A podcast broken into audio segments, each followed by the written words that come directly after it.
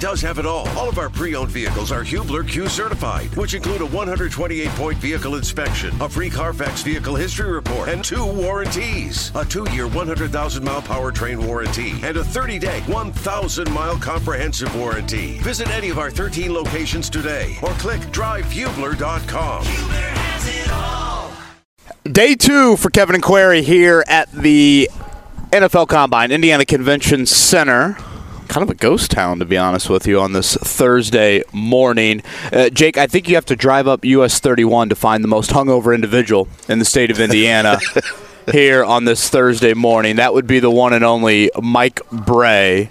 Doing shots, man. Doing shots at the linebacker last night. Shots at Jameson for Mike Brey. I, they have a game on Saturday. I, I, wonder if his preparation will be affected at all as they close out the regular season. But the final home game for Mike Brey last night, and, and as someone that has certainly had a lot of affinity for that man over the last couple of decades, and you know it's it's waned a little bit here in the final year. Um, I did enjoy him going out with a victory last night. It'll be a lot of NFL chatter for us here at the Combine. Field Yates from ESPN, Dan Orlovsky from ESPN. We will recap what Shane Steichen and Chris Ballard had to say yesterday at their respective podiums. A couple of late tips tonight on the hardwood. The Pacers at 8:30 in San Antonio. Purdue up at the Kohl Center. That is a nine o'clock tip for the Boilers. Uh, but Jake, we would be remiss if we did not begin with uh, David Benner, a guy that I know you were very close with, and you know, I, to me, the 28 years that he had at the Indiana Pacers, you last 28 years anywhere. Yeah. You are a pro and you are loyal. And that is those are the two words I think of right away with David Benner. And then the third would be he just had that quick wit and I think you see his relationship with Reggie Miller, which is well documented. Um, it's that quick wit that I think helped him connect with players so so well. Yeah, David Benner. Um, and I would assume I'm going to err on the side of a lot of people who listen to this program perhaps didn't know you know the totality. I'm sure they knew the name, obviously, because David Benner had been a writer in particular for the Indianapolis Star, and his brother Bill Benner is synonymous with sports coverage in central Indiana, but they are two guys that grew up on the south side of Indianapolis, went to Center Grove. Bill Benner, of course, still actively involved in the city, but David had been a writer covering the Pacers for the newspapers here. And when he transitioned in 1994 over to becoming the essentially media relations communications director for the Pacers, he had an incredibly efficient manner in which he did things. And by, by that I mean, and, and, this would have been the infancy of my career here locally. So, for that matter, I was in college at that time. But when I first was working, I remember his, I still remember his office number because every night we would call it because he would simply leave a voicemail. You've reached the voicemail of David Benner with the Indiana Pacers. Media members wishing to attend tomorrow for shoot around should be at Market Square Arena by 12:30 p.m. If you have any other questions, please leave me a message. Da, da, da, da, every day, and it was just perfectly efficient. You always knew where things stood, but more so, the thing that I loved about David Benner, and this is what I told Bill when David, you know, moved into hospice almost a month ago, for that matter. Um, was the fact that from the time Kevin that that I and, and I'm only going off my own personal experience here, but from the time that I started in this market and was a total grunt, and by that I mean I, I, was not on the air at Channel 6, I was basically a coffee mixer. But anytime that I was at Market Square Arena, later obviously Bankers Life, Gainbridge, whatever you want to call it, David Benner never treated me any different. He treated me the same when I was doing a morning or afternoon radio show as he did when I was the number four guy at the number five station in town. It, didn't matter to him. He treated everyone with the same amount of respect. And I always appreciated that because it didn't make me feel lesser when I was when I had progressed, but rather it made me feel progressed when I was lesser. And I always appreciated that about him. Last year, last season, David was a huge NASCAR fan. Huge. Dave Matthews and NASCAR, right? That's right. Those were his two things. And I had had him spot with me for the Brickyard a handful of years ago. But knowing that he was that his cancer had returned, I called him up and said, "Do you want a spot for me again this year?" And he said, "Let me think about it." And then he called back and said, "You know what? I, I want to give it a shot. I, I want to try to do it." And I said, "Okay," you know, and because he didn't know how he was going to feel, quite frankly. And on the first day of the Brickyard weekend, it, we were calling. I was calling the race from the turn one perch at IMS, which you have to really contort your body. It, it's not an easy place to get into to to climb into the perch, and we got out there and. and it took David a while. It, it, took him a while to lift his legs up and contour himself and move down. And a couple of times I offered, you know, you want to, eh, eh, no, no, no, I got it. And it took him a while, but but he, he got in there. And I remember he looked at me and he was like, "Man, I'm sorry." And I'm like, "Yeah, you don't you don't need to apologize that it took you an extra 45 seconds to, to get where we need to go." I you know, and I'll never forget during the course of that race up there in the basket David was sitting and he was looking out over and there wasn't much going on at the track but I was I, I looked over at him and he was just looking out over the speedway and he looked like a guy that was perfectly content. And he just he looked in his element. And I've always admired that when it was clear that his body was defying him, that he managed to find what it was within him to give him a peace at the way that things were happening. And he called me that night and said, I don't think I'm going to be able to make it tomorrow. He had been to Dave Matthews the night before, by the way. So he's like, I'm tired. And I said, I totally understand. And he was he was apologetic. Man, I, I, I don't want you to think I let you down. You didn't let me down.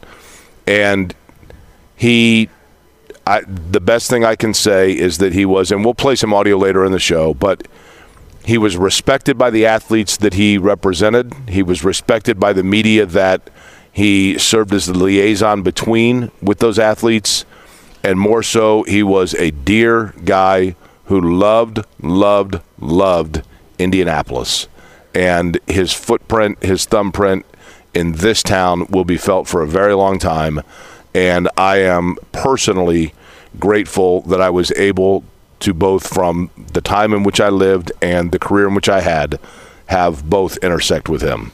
He was a dear guy. Jake, it'd be a long list of people who are certainly grieving um, with David's loss, but you know his wife Jane and Bill, of course, and I think Mike Wells and him had an extremely close relationship. Uh, talking with Mike Chappell yesterday, you know Tom Reitman, so many people. You go on and on, and yeah, I thought it was really a beautiful tribute. Several beautiful tributes you saw yesterday. Uh, Mark Jackson had one of them last night on the ESPN broadcast. I think it was was like Portland and the Pelicans, maybe somebody, some Western Conference matchup, and Mark Jackson, you know, took that platform and spoke very eloquently about David Benner. I know Reggie Miller had a tweet yesterday, Miles Turner as well.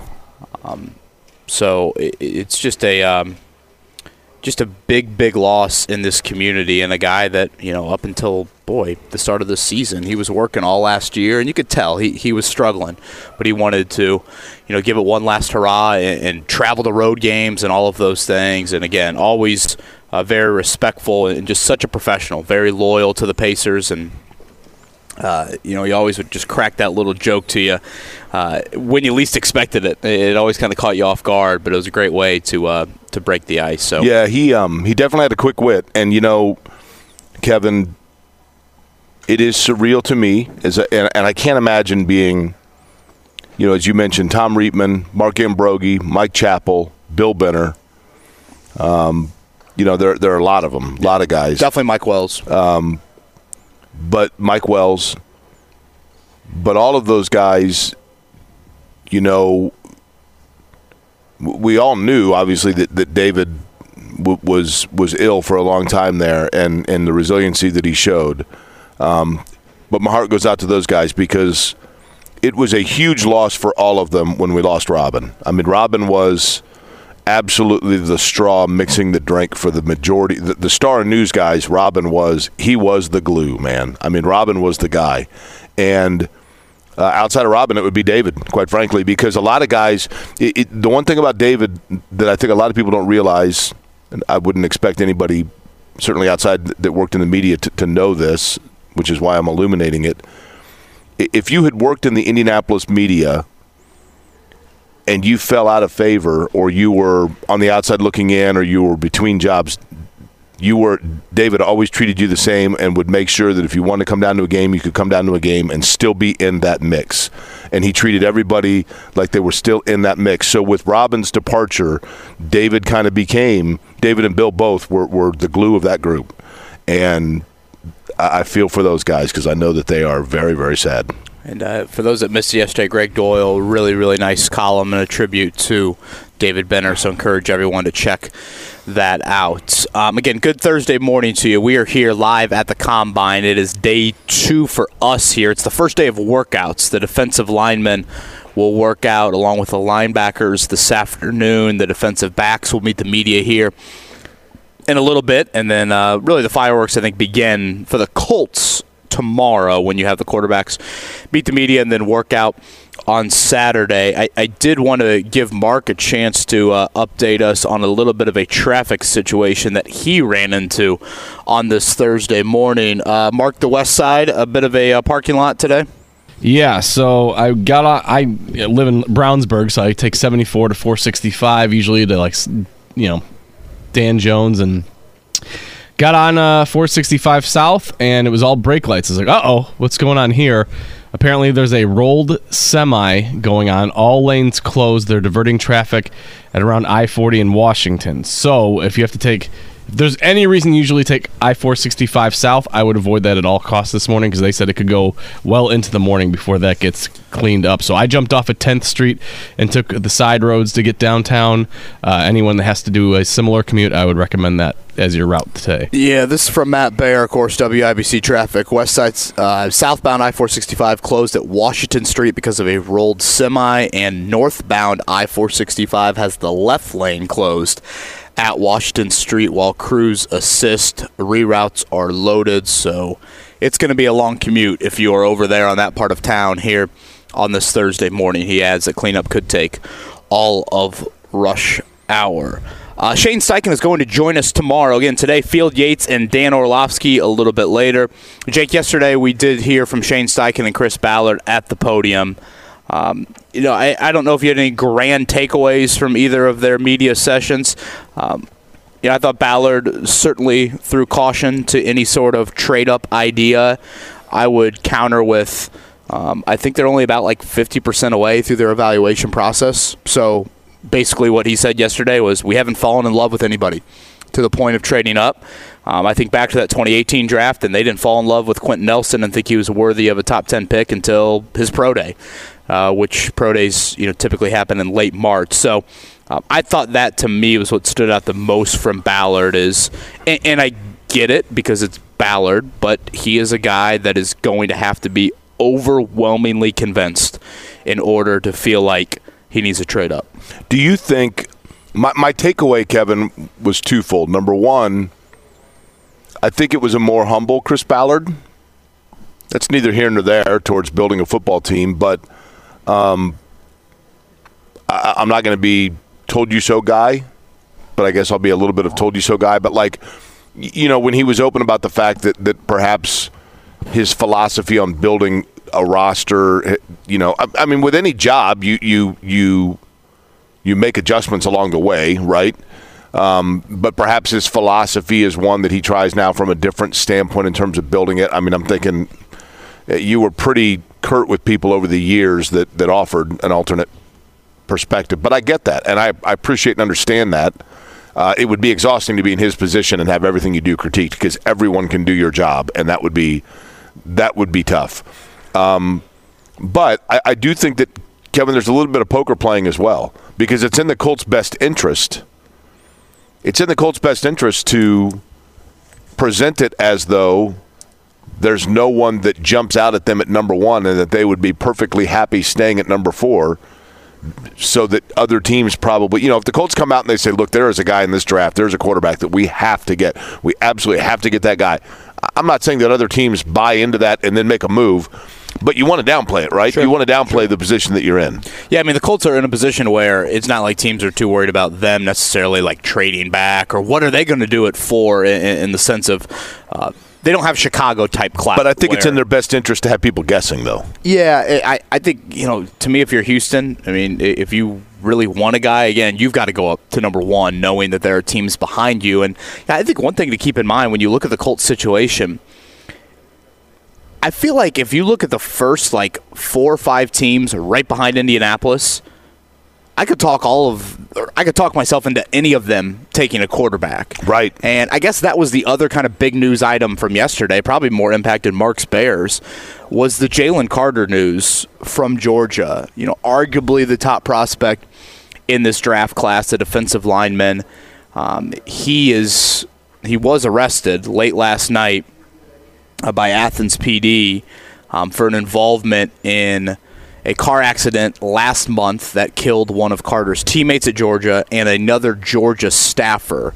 Um, I think the report is that you know, Carter originally told police he was not at the scene uh, when this happened, but he ended up being at the scene. And I think there are some questions of was this a drag racing sort of incident?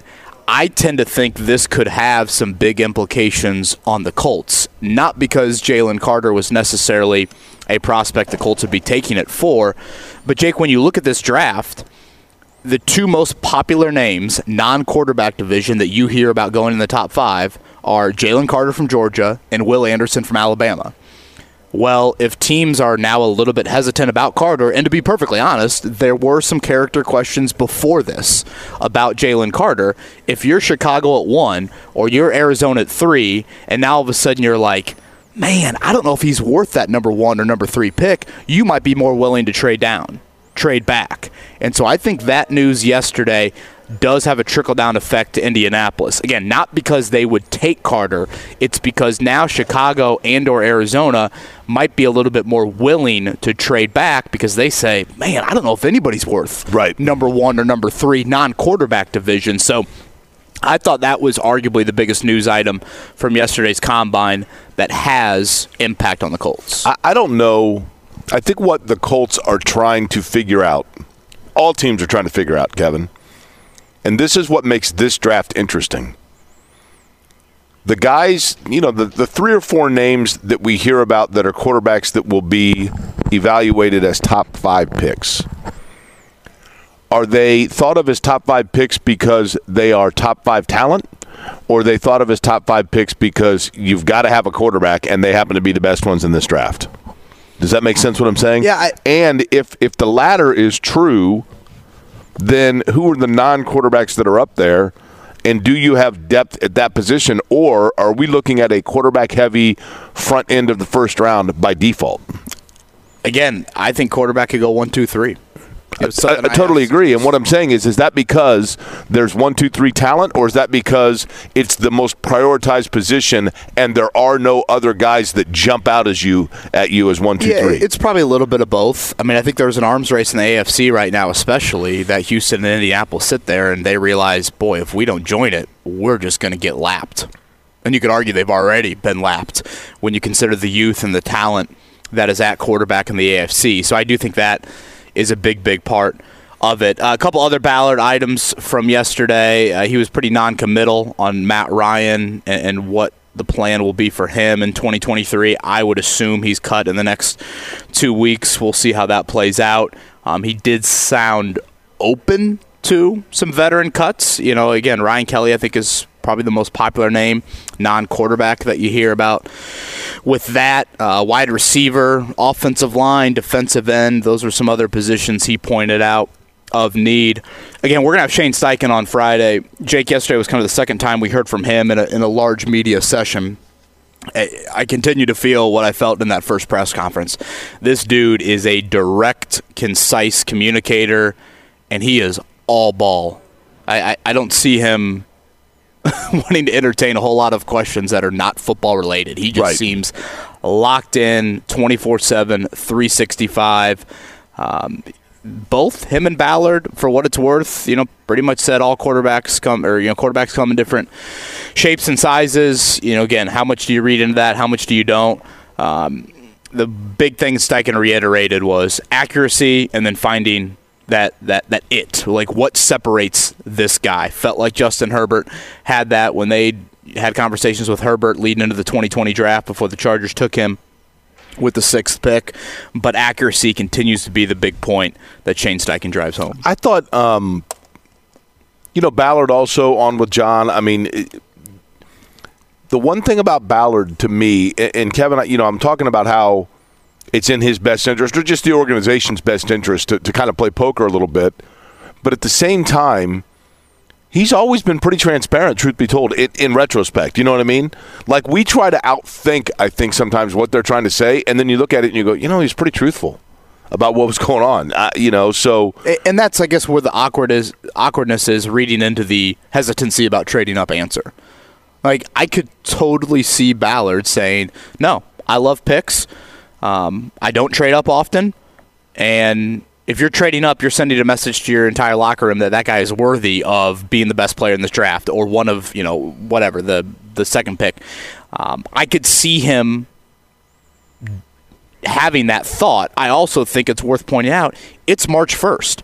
I mean, Shane Steichen yesterday might have been the first time he's ever talked to any of these quarterbacks. I mean, Shane Steichen's going to have a big part in this decision process. So I do think we are still early. I mean, we're, we're probably only about halfway through their evaluation process at quarterback. I mean, I'll, I'll continue to be in the trade up camp because if my job was on the line, I don't want to risk somebody picking the quarterback for me. I want to be the one making that pick and I'm not one that's looking to dodge three bullets and sitting there at number four. You know the two things that, that I've noticed this morning. Uh, number one, I'm almost self conscious of this. We're the only people here. Like everyone can hear us. I would say that, except for that no one is here to hear us. You scared off the Chicago guys? Yeah, the Chicago guys are gone. I mean, it is there is no one here. And secondly, and, and this is uh, I'm not saying that that kleptomania is anything uh, you know for which I've ever struggled, but the Lions uh, we're sitting directly across from the Lions little area, their cage, if you will. Uh, they brought a second helmet that they have on display. Which I, did they bring that? Well, I saw Dan Campbell wearing it in the hallway yesterday, so I think he just removed that. Did they bring that just in case they they lose one of them? Oh yeah, I just think you we're the only know. people in here. Never know what an Oklahoma drill could break out today for the Lions. So Dan Campbell always prepared on that front. Uh, I did not see you or Mark at the door 6:45 last night. Uh, it was an emotional night in the Bowen household to watch Mike Brey's final home game. Well, you know, I saw the. Were you busy? I was. I was more interested in the post game Jameson shots. Yeah, at the linebacker. Than the game itself, right? Yeah, a little linebacker action for Mike Brey afterwards. Uh, they beat Pittsburgh. I had no idea that Pittsburgh was the best team in the ACC. Yeah, the 25th ranked. 14 and 4. How about that? In the ACC. Uh, Mike, they went into the buzz saw, Kevin. They ran into the buzz saw. hostile environment inside of Purcell Pavilion last night. As we say this, a former Notre Dame football coach is currently walking away from us to get his Thursday morning started. Uh, Mark Dykton, you care to guess who the Notre Dame football coach is that Jake Query and I are watching walk to his radio perch right now? Charlie Weis. Uh, your hint was going to be, I would say, it's less walk and more shuffle. Yeah, Charlie doesn't look great. Charlie Weis is the correct answer. Charlie Weis in the building. Um, I, I, I, know, Jake, I've said this numerous times. I'm done with Mike Brey, and I'm frankly glad that he's decided to retire. But I can also say he gave, he's given me a whole lot of joy as an Notre Dame basketball fan over the last two decades. And just what an easy dude to root for. So easy to root for. Um, some unbelievable moments.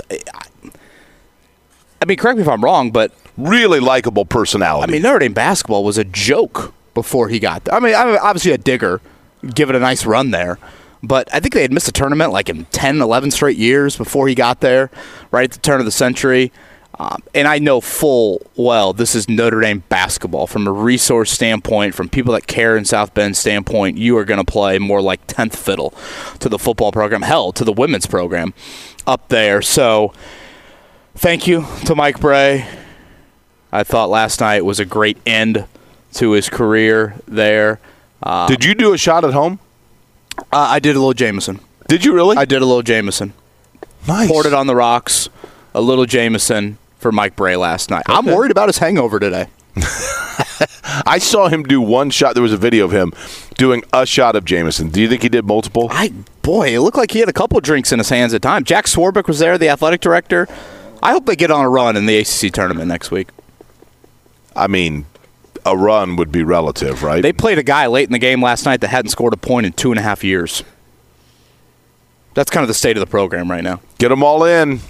Get them all in, You right? tear up at any point, Kev? I I, I will admit there were some I'm going to miss him moments. wow. Okay. There were. There were some of those moments. Um, I mean, think about it. He's, I mean, he's the coach that. I mean, Jake, insert favorite team here, and the coach that you've had for two decades, and Well, I don't know if you know this or not, such Kevin, of a joke of a program that Here, let me let me inform you something. I grew up a diehard IU basketball fan, right? Mm-hmm. Robert Um, Montgomery and Mike Brey slightly different. Indiana really hasn't had the opportunity as a fan base to have ceremonial see them on the way out stand and give an ovation for their final game that we knew about ahead of time situation, right? Yeah, it was more of an IDS and Dunn Meadow sort of situation there. You got Bob Knight fired, Tom Crean, Tom Crean tried to cut down the nets before his final game, I think, Archie Miller. in Bloomington. I mean, there was like a 300 people in the building last night in South Bend. I think I think the ex players made up the biggest crowd of the season for Notre Dame. You should have gone up. last night. Uh, tonight, again, Pacers and Spurs. That is an 8:30 tip. Tyrese Halliburton is questionable for that one.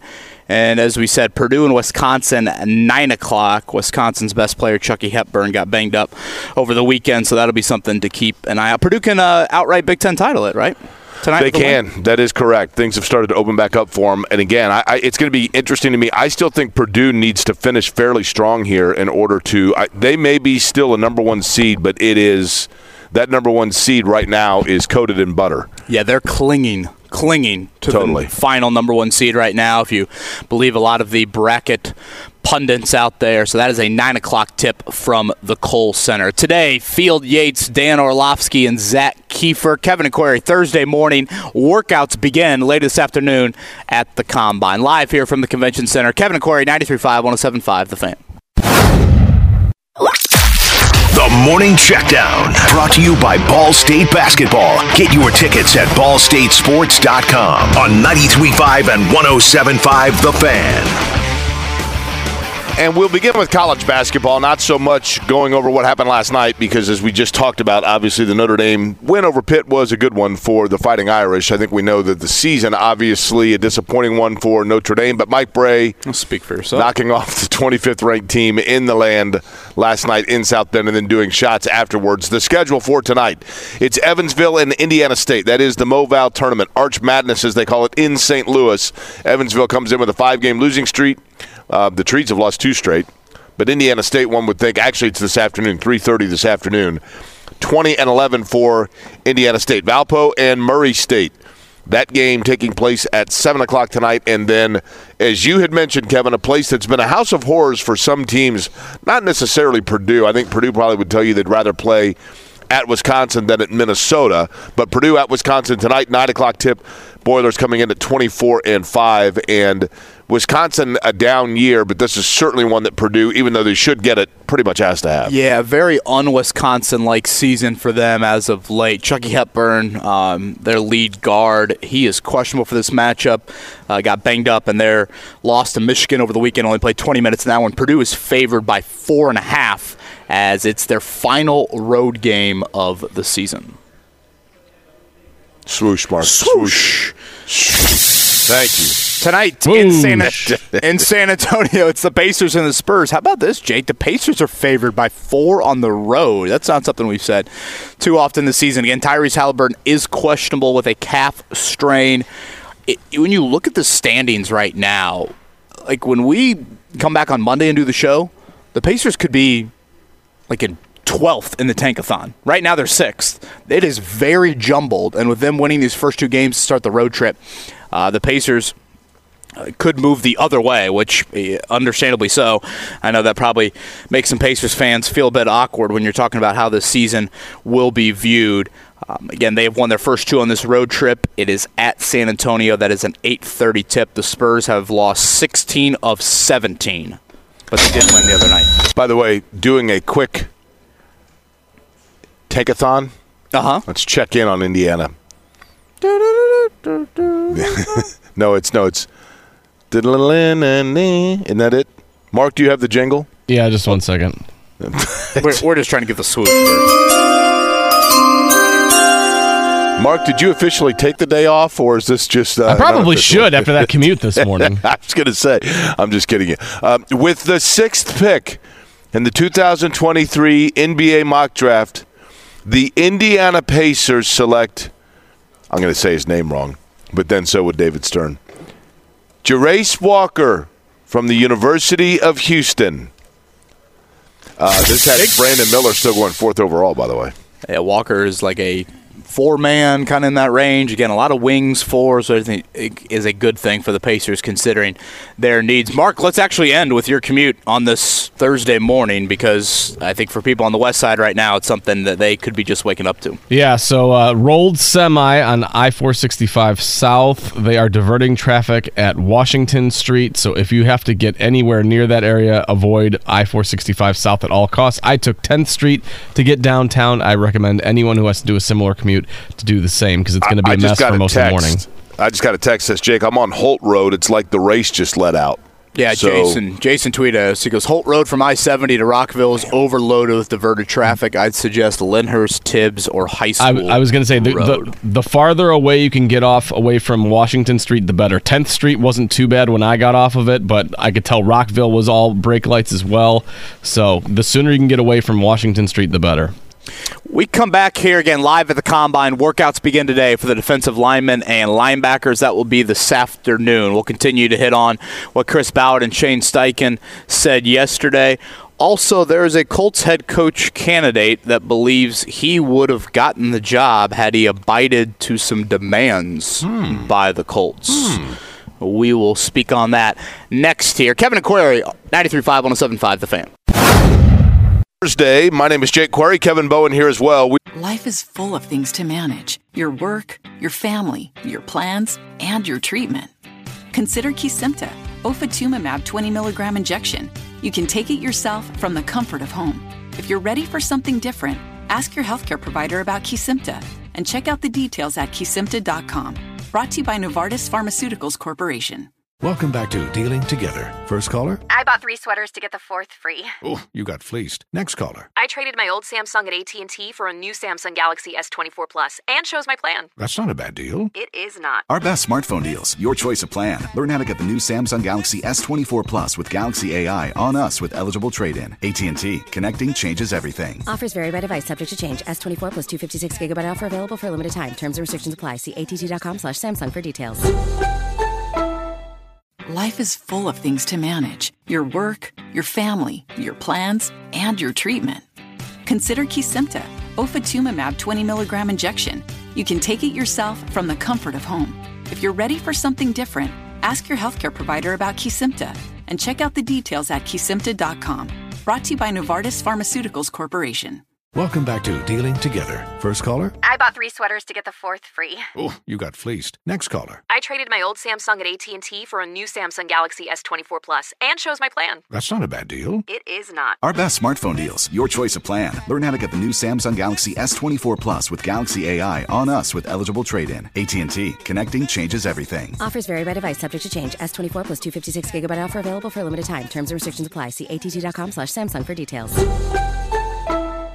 You're at the Indiana Convention Center, which is the home of the NFL Combine. Right now, uh, we are apparently the only two that have decided to partake this early in the morning, but it's going to be very busy here before too long, as it always is. Yesterday, Chris Ballard, uh, not only going on with JMV, but addressing the media, Shane Steichen as well. We'll have some of those uh, audio clips coming up for you here in just a minute. But before we do that, Kevin, let's get back to you talking about the Colts coaching search, which they presumably did, uh, you know, overturn every stone to get their guy in Shane Steichen. But you said that uh, there's more to that story a little bit, right? Yeah, this is an interesting read yesterday from NewJersey.com. Wink Martindale, the Giants' defensive coordinator. And we talked about Wink throughout the process of kind of a no nonsense Bruce Arians, my way or the highway type of attitude. Um, I could see Jim saying Chris Ballard, you know, gravitating a bit towards that type of leadership style. Uh, Wink Martindale with some pretty strong comments here. He says the Colts' job could have been his if he would have abided by some of the guidelines the team wanted. Uh, a quote here from Martindale. I do know I was a leading candidate, but there were some things they wanted to do that I didn't want to do. Martindale said that to Bob Brokover of NJ.com. What do you think those would have been?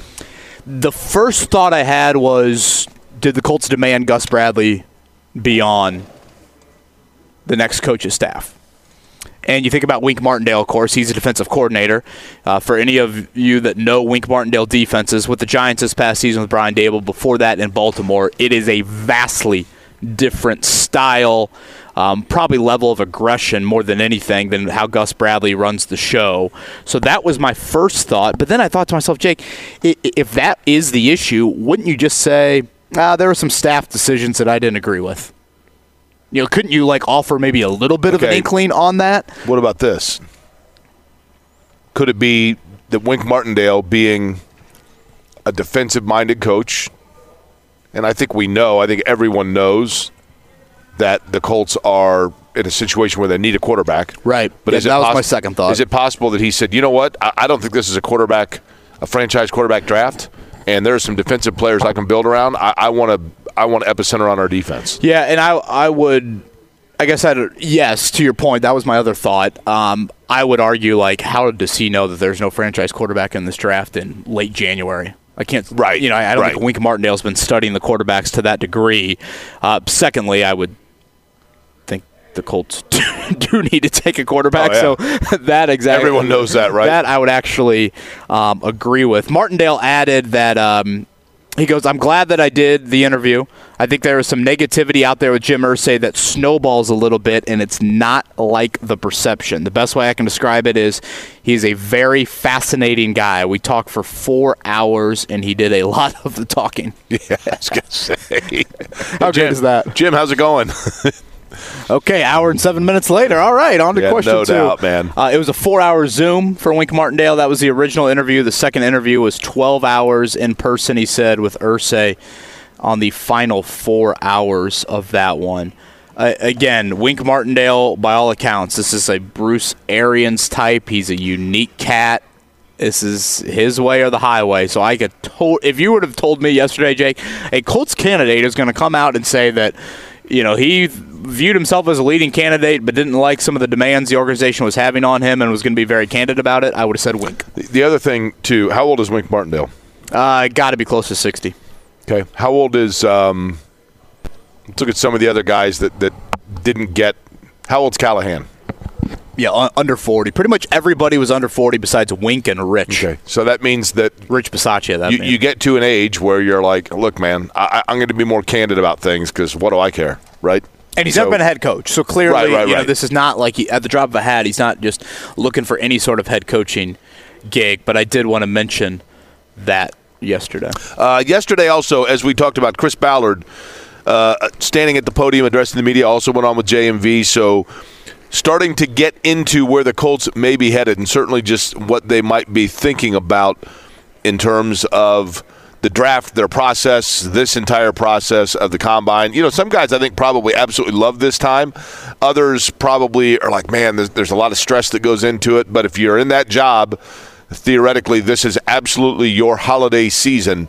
There's been a lot of talk. We were here yesterday. The Chicago radio stations were here. The general manager of the Bears was here. All the conversation in this draft prior to, of course, the news with Jalen Carter having to serve an arrest warrant in Athens, Georgia.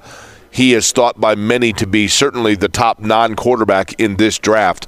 But before that, and excluding that, I guess you would say, a lot of the talk is about whether or not the Bears are looking to shop that number one overall pick and whether or not the Colts would be a player on that. Here is Chris Ballard on talking about kind of weighing out things between moving up to number one, staying at number four. Chris Ballard, what say you?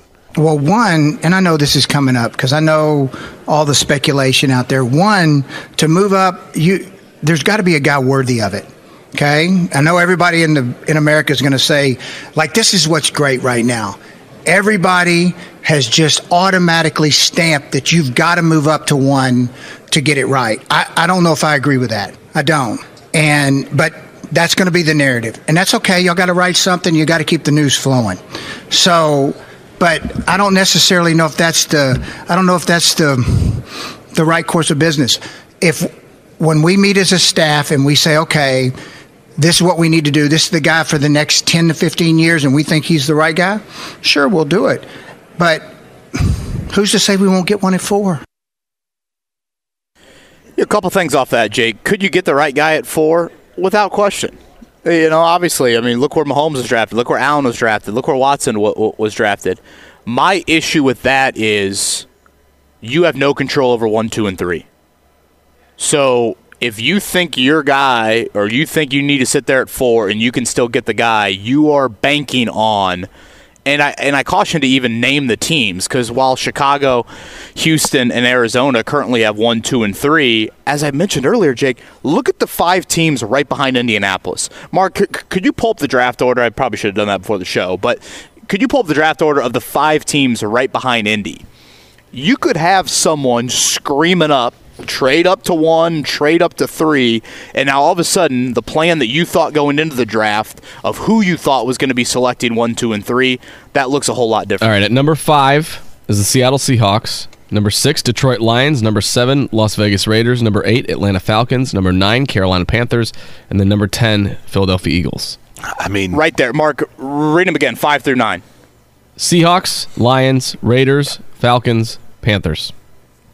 Jake, any of them. You can make a case for all those teams. You could make a case. You know, I, obviously not all of them are going to. I mean, Jared Goff and the, and the Lions. You know, who knows? Maybe they would like to hang on to that for a couple more years. But those teams are in a position in the top ten to make a move, and, and that would be my pushback on Ballard's comments. The other thing that I would mention is, Jake, it is March second. Uh, shout out to Adam Schneider, a great friend of mine growing up. His birthday today, so happy 34th Oh, well, birthday. Do you have that on the bingo card, Mark? I do. Adam Schneider, B68. I, I don't think there's a lot of chips on my bingo card yet, so we need a we need a few more of those drops. Random, random Charlie Weis sighting. I had that one too, so I'm off to a good start. yes, and as Jake mentioned, a waddle, a shuffle That's from, from Chuck today. Um, we are still, I think, maybe at the 50% mark of this evaluation process. I mean, you have probably not met with these guys one on one, and if you have, it just happened like last night or earlier this week. You're going to go visit them at pro days. You're going to probably bring them in for top 30 visits to your complex. You're probably going to do private workouts. I assume Jim Irsay would like to sit down with some of these draft prospects, these quarterback prospects as well. And, you know, the Colts, when they took Quenton Nelson, six overall, so they took a guard at six. That, you know, Ballard admits that was a big deal. Ballard did not totally fall in love and say, okay, this is the dude that I want until his pro day at Notre Dame. So I still think we are in the evaluation process to where Ballard's answer yesterday doesn't have all the gathering info. Kevin, if we're going to go under the, the, the guise of where we have exception to what Ballard said or, or the things that he said, and again, I, I want to make clear on this. Our jobs are not near as important as being the general manager of a football team. I get that. But one thing that we have in common with Chris Ballard is most people that listen to this show probably think, and understandably so, respectfully so, that they could do our job, right? I mean, not a day goes by where someone doesn't say to me like, "Man, that'd be a great job." Like I could talk about sports all day. I get it. There is more that goes into it, but I, I certainly understand that.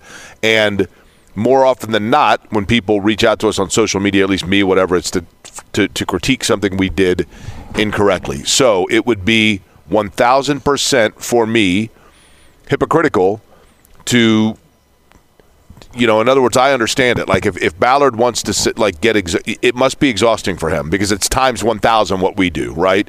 So if my job is to critique Chris Ballard, it is only fair if he so chooses at times to critique mine. That is very fair. I, I 1,000% understand it. When he says, and I think that Ballard, part of why Ballard has never been fully embraced in this market by the fans, I mean, is not only because of the fact that the Colts kind of feel like they're in quicksand, but at the same time, he's always had kind of this uh, aura of smartest guy in the room. And I thought he did a really good job of backing away from that at the end of the year when he held his press conference. But then yesterday, saying the little things like, I get it. You guys need something to talk about. You got to write stuff. Let's go back to what he said about the offensive line yesterday. I want to play this clip when Ballard talked about the O line and just building the O line. You talked about Quenton Nelson, and there's a, a point that I'm going to make based on all that. Here's Chris Ballard yesterday talking about the struggles of the offensive line last season. We had a young left tackle. Okay, we had a we had a we had a new starting right guard, um, and the as a group, it was valuable experience for those young guys. You know, we need to we need our our best players to play to their potential. Um, and we need those guys to continue to improve. We'll, we'll continue to look and add, um, but that is an area where, like, I think y'all have been around me long enough. Like, it guts me. When, when you can't block people, it's hard to win. It is hard to win. And that's an area that we will make sure we have enough competition um, and enough depth, you know, here moving forward where we'll be good up front. Now, here's the thing. Guess who were the ones that were saying that all last year of concern of having a left tackle that was a rookie and having new positions in other areas and were told, well, you guys just need something to write about. In the end, the something that was written about was actually correct. So I, I think that when, and I'll give Ballard credit, I think that there's a level of humility of understanding that – you have to now have flexibility, Kevin, in the way that you approach things, and that it is not always one way or no way. And I think that he is starting to see that, and I think Colts fans should be that that's a, there's a level of optimism to that, especially when you are now in a situation where I don't care what anybody says, this isn't a retool.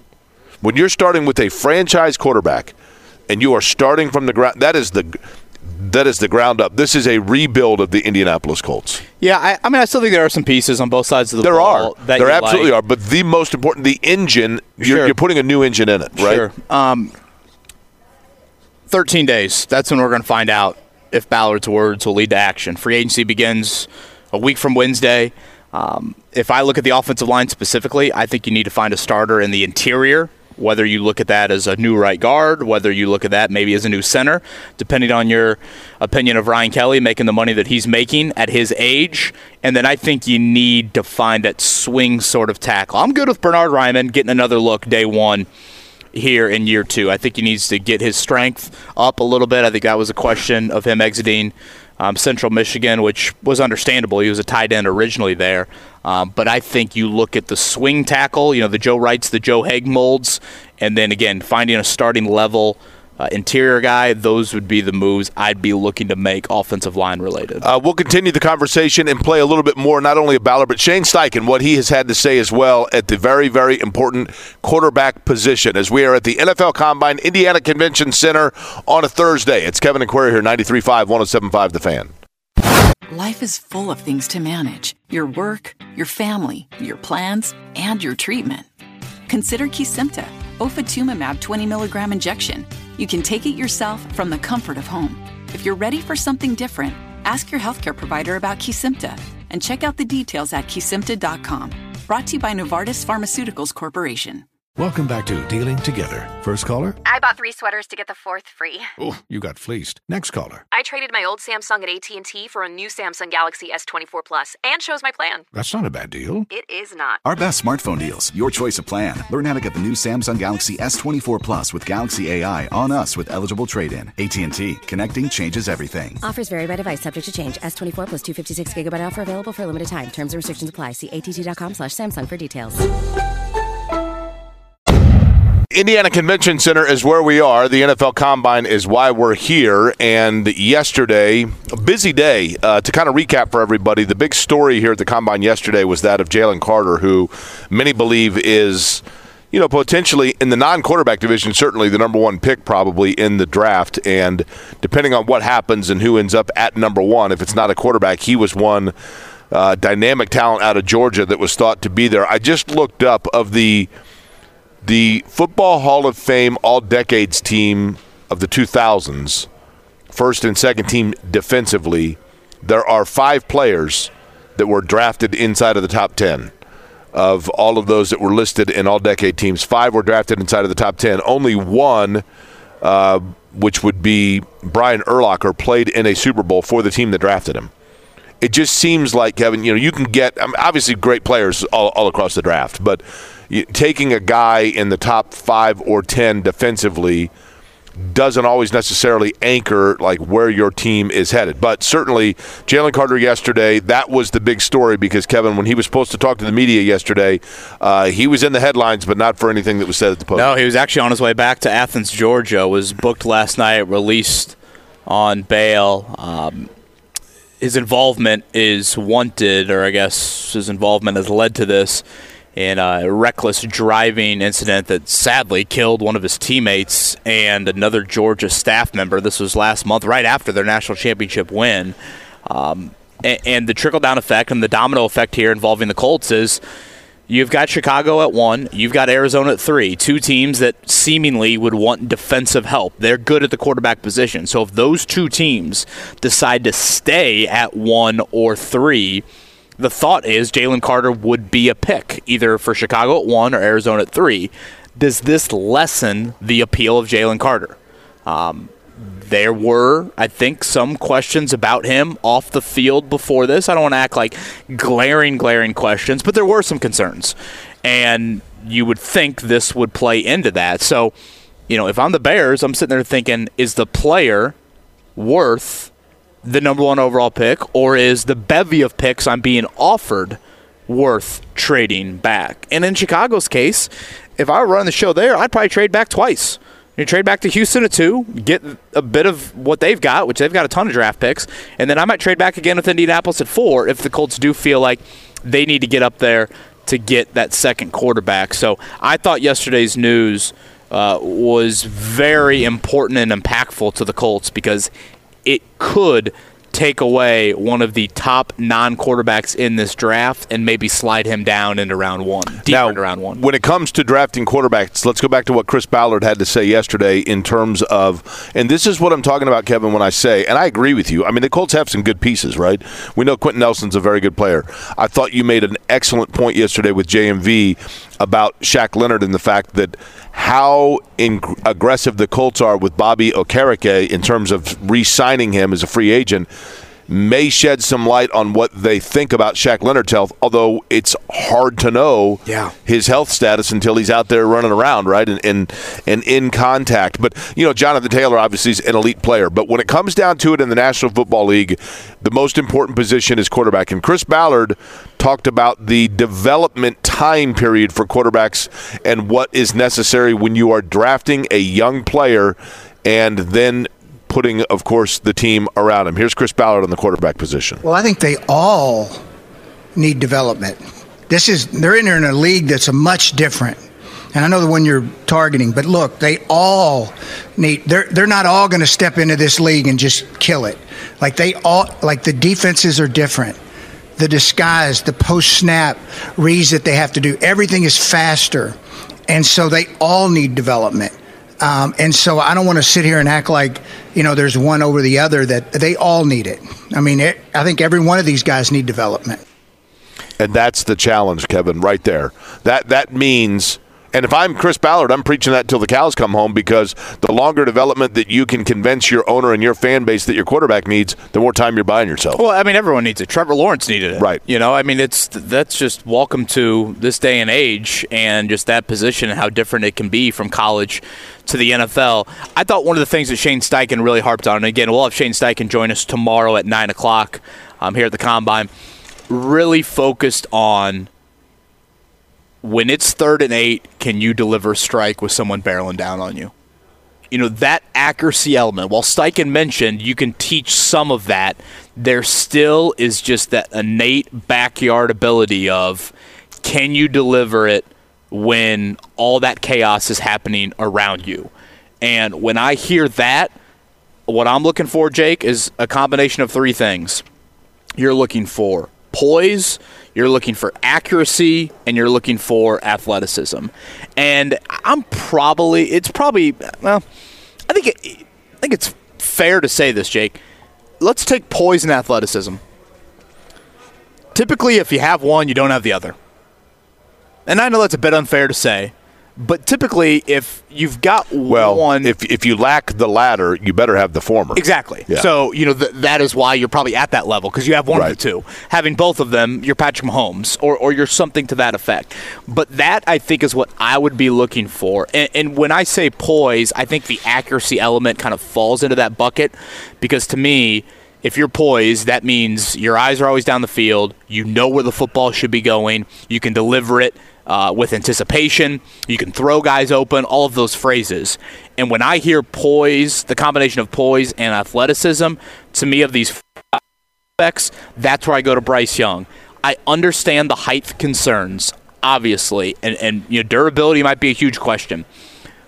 But I also know the coach the Colts just hired in Shane Steichen. And what I love, and we're going to hear it tomorrow from Shane Steichen, and we heard it again yesterday. What I love from hearing, if I were a Colts fan, what I love hearing from Shane Steichen on a routine basis is everything is such a modern approach to how the offensive game needs to be played in today's day and age of we don't force a system upon our quarterback. We take that quarterback and we cater the system around that. And if bryce young's his quarterback there might be a whole lot of let's move the pocket. Let's get this guy outside of the pocket. Let's make sure that his height is not necessarily a detriment to where we're dropping back 40 times a game and he's under center and he might not be able to see all of the lanes. And, and that's to where i think you offer the poise trait, which is really hard to teach, and then you give him an offensive play caller that is proven to cater a system around that quarterback. To me, that is the most dynamic pairing that you see in this draft. And again, you just touched on it, Kevin. Shane Steichen yesterday was asked about, and we're going to hear from him about when you have a quarterback. You know, there are a couple of ways to do it, and and I we can see here in Indianapolis if you look at franchise quarterbacks that you draft with the number one overall pick, and you look at the way that the team is built, we have tangible evidence of two different, and, and I'm not saying that they're the same player, but Peyton Manning, when he was drafted here, Peyton Manning was going to be great. You know, Peyton Manning's Peyton Manning. I, I get that. But he also had the benefit here of the same O coordinator all the way through. Tom Moore, right? He, they, they, sit down and they come up with code words and you know Louisville Soul Train and, and Omaha and all these things, and they he's working the same system every single year, and he has continuity. He's the number one overall pick in the draft, and they organically grow everything around him with stability and consistency from the get go. They perhaps learned off the fact that eight years prior to that, at the beginning of that decade, they they draft Jeff George number one overall, and Jeff George has what three head coaches in the first five years and four different coordinators, and he's learning all kinds of different systems. And we're going to run, you know, the run and shoot. We're going to run West Coast, you know, whatever. I'm just throwing out uh, offenses, but I mean, it, it was constant turnover and and and then never got footing, and then lo and behold, they're right back into square one eight years later. So that always begs the question for me with any player, and you hear me ask coaches about this all the time, especially in basketball, is it easier to recruit to your system or system to your recruits? Shane Steichen talked a little bit about that in terms of the approach when it comes to the quarterback position. Yeah, that makes sense. I think again, whoever that guy is back there throwing it, you got to adjust to him. You got to build the offense around the quarterback first and foremost. You can't be stuck in your ways of hey, this is the system we run or uh, whatever it is. Like you got to be able to adapt to that guy, and not only that guy, it's all the players around him, the receivers, the tight ends. Put those guys in position to make plays. What does this receiver run well? What does this tight end do well? What does these backs do well? The offensive line, and I think it's the same thing on defense. Like you got to put these guys into position to maximize their talents uh, so they can shine on Sunday. And again, that goes. The reason why I, the reason I say that or play that clip, Kevin, is because if if you feel it's necessary to to to build or structure around what the quarterback wants and needs, that further cements the point that this is not retool but possibly rebuild. Don't be stuck in your ways. I, I just it might seem like that should be a common phrase, but you just have coaches that are stuck in their ways and are unwilling to adapt enough to. You watch college football on Saturday, it looks a lot different than the NFL on Sunday. But you have NFL organizations, and we talked to one of them yesterday, Nick Sirianni, that have adapted really, really well to catering around their young quarterback. The fact that Shane Steichen says that and the fact that he has history of doing it, that should be music to the ears of Colts fans. So um, it's words. That's all we can go off of in February and March. But I, I think you have to like a lot of what Shane Steichen is saying from an offensive point of view. And he reiterated it again yesterday. It is going to be you are throwing to score. And so I think you're going to see a lot of that from the Colts here in 2022 or 2023. Something I did want to mention, Jake. Did you happen to see? Um, and I guess we'll pull M- Mark in as well. Either you guys see the uh, that NFL PA player vote or I guess player uh, poll from yesterday? Yes. On team facilities. Did you you see that? Did not see that. So the NFL Players Association conducted a poll of over 1,300 players around the league, and basically you are evaluating your workplace environment. So Radio One would send us a poll and say, "Hey, how are you know? What's the bathroom situation? What's the break room situation like? Et cetera, et cetera." So the NFLPA sent out um, a survey to players based off treatment of families, food and nutrition, weight room, strength coaches, training room, training staff, locker room, and team travel. So they sent out a survey to all 32 teams, players on those teams. The Colts. Can I guess which was the lowest? Sure. Cincinnati. Oh, I, I just have the Colts. Okay. On this one, um, the Colts got an A plus in training staff. So their training staff, kudos to them. They should all ask for a raise today. Uh, they were ranked number one in the NFL based off players' reaction. Uh, a minus in strength coaches, B plus in treatment of families, B in the training room. So a lot of strong grades. Right. Where they did not do very well, food service and nutrition, they got a D from their players, and in team travel, they got an F. Really? Now, what what do you think is the complaint about team travel? Are they staying in like Howard Johnson's? So I think the team travel was more plane related. Um, they mentioned in the story The- that the- uh, they always had to wait on the plane while Irsay did a video. well, I think it's a little bit different travel situation than where Irsay is uh, leaving from versus the team. Uh, they are one of seven teams that do not offer first class seats to players. Really? I I felt with Grigson. I, I thought in the Grigson era, if you had played in the league for at least ten years, you could sit first class. I would think that just from a size standpoint, they. I, I, I pardon my naivete here, Kevin. I just assumed. I mean, I flew on the Rams plane once when I was working in St. Louis due to a, an unusual situation. There were only a handful of us that were covering. The Rams had a game on Christmas Eve, and were kind enough to say, "Look, if you guys want to fly back, so that you don't have to stay overnight and then fly on Christmas Day." And there were only a handful of us that were covering the game that we were so we we got to fly on the plane. And that was a the Rams had the plane and the seats for the players themselves were like first class seats for for all of them. They just you know what I mean? It wasn't a chartered flight where you only had x number of first class seats. They had put in first first class seats you know 52 of them or whatever.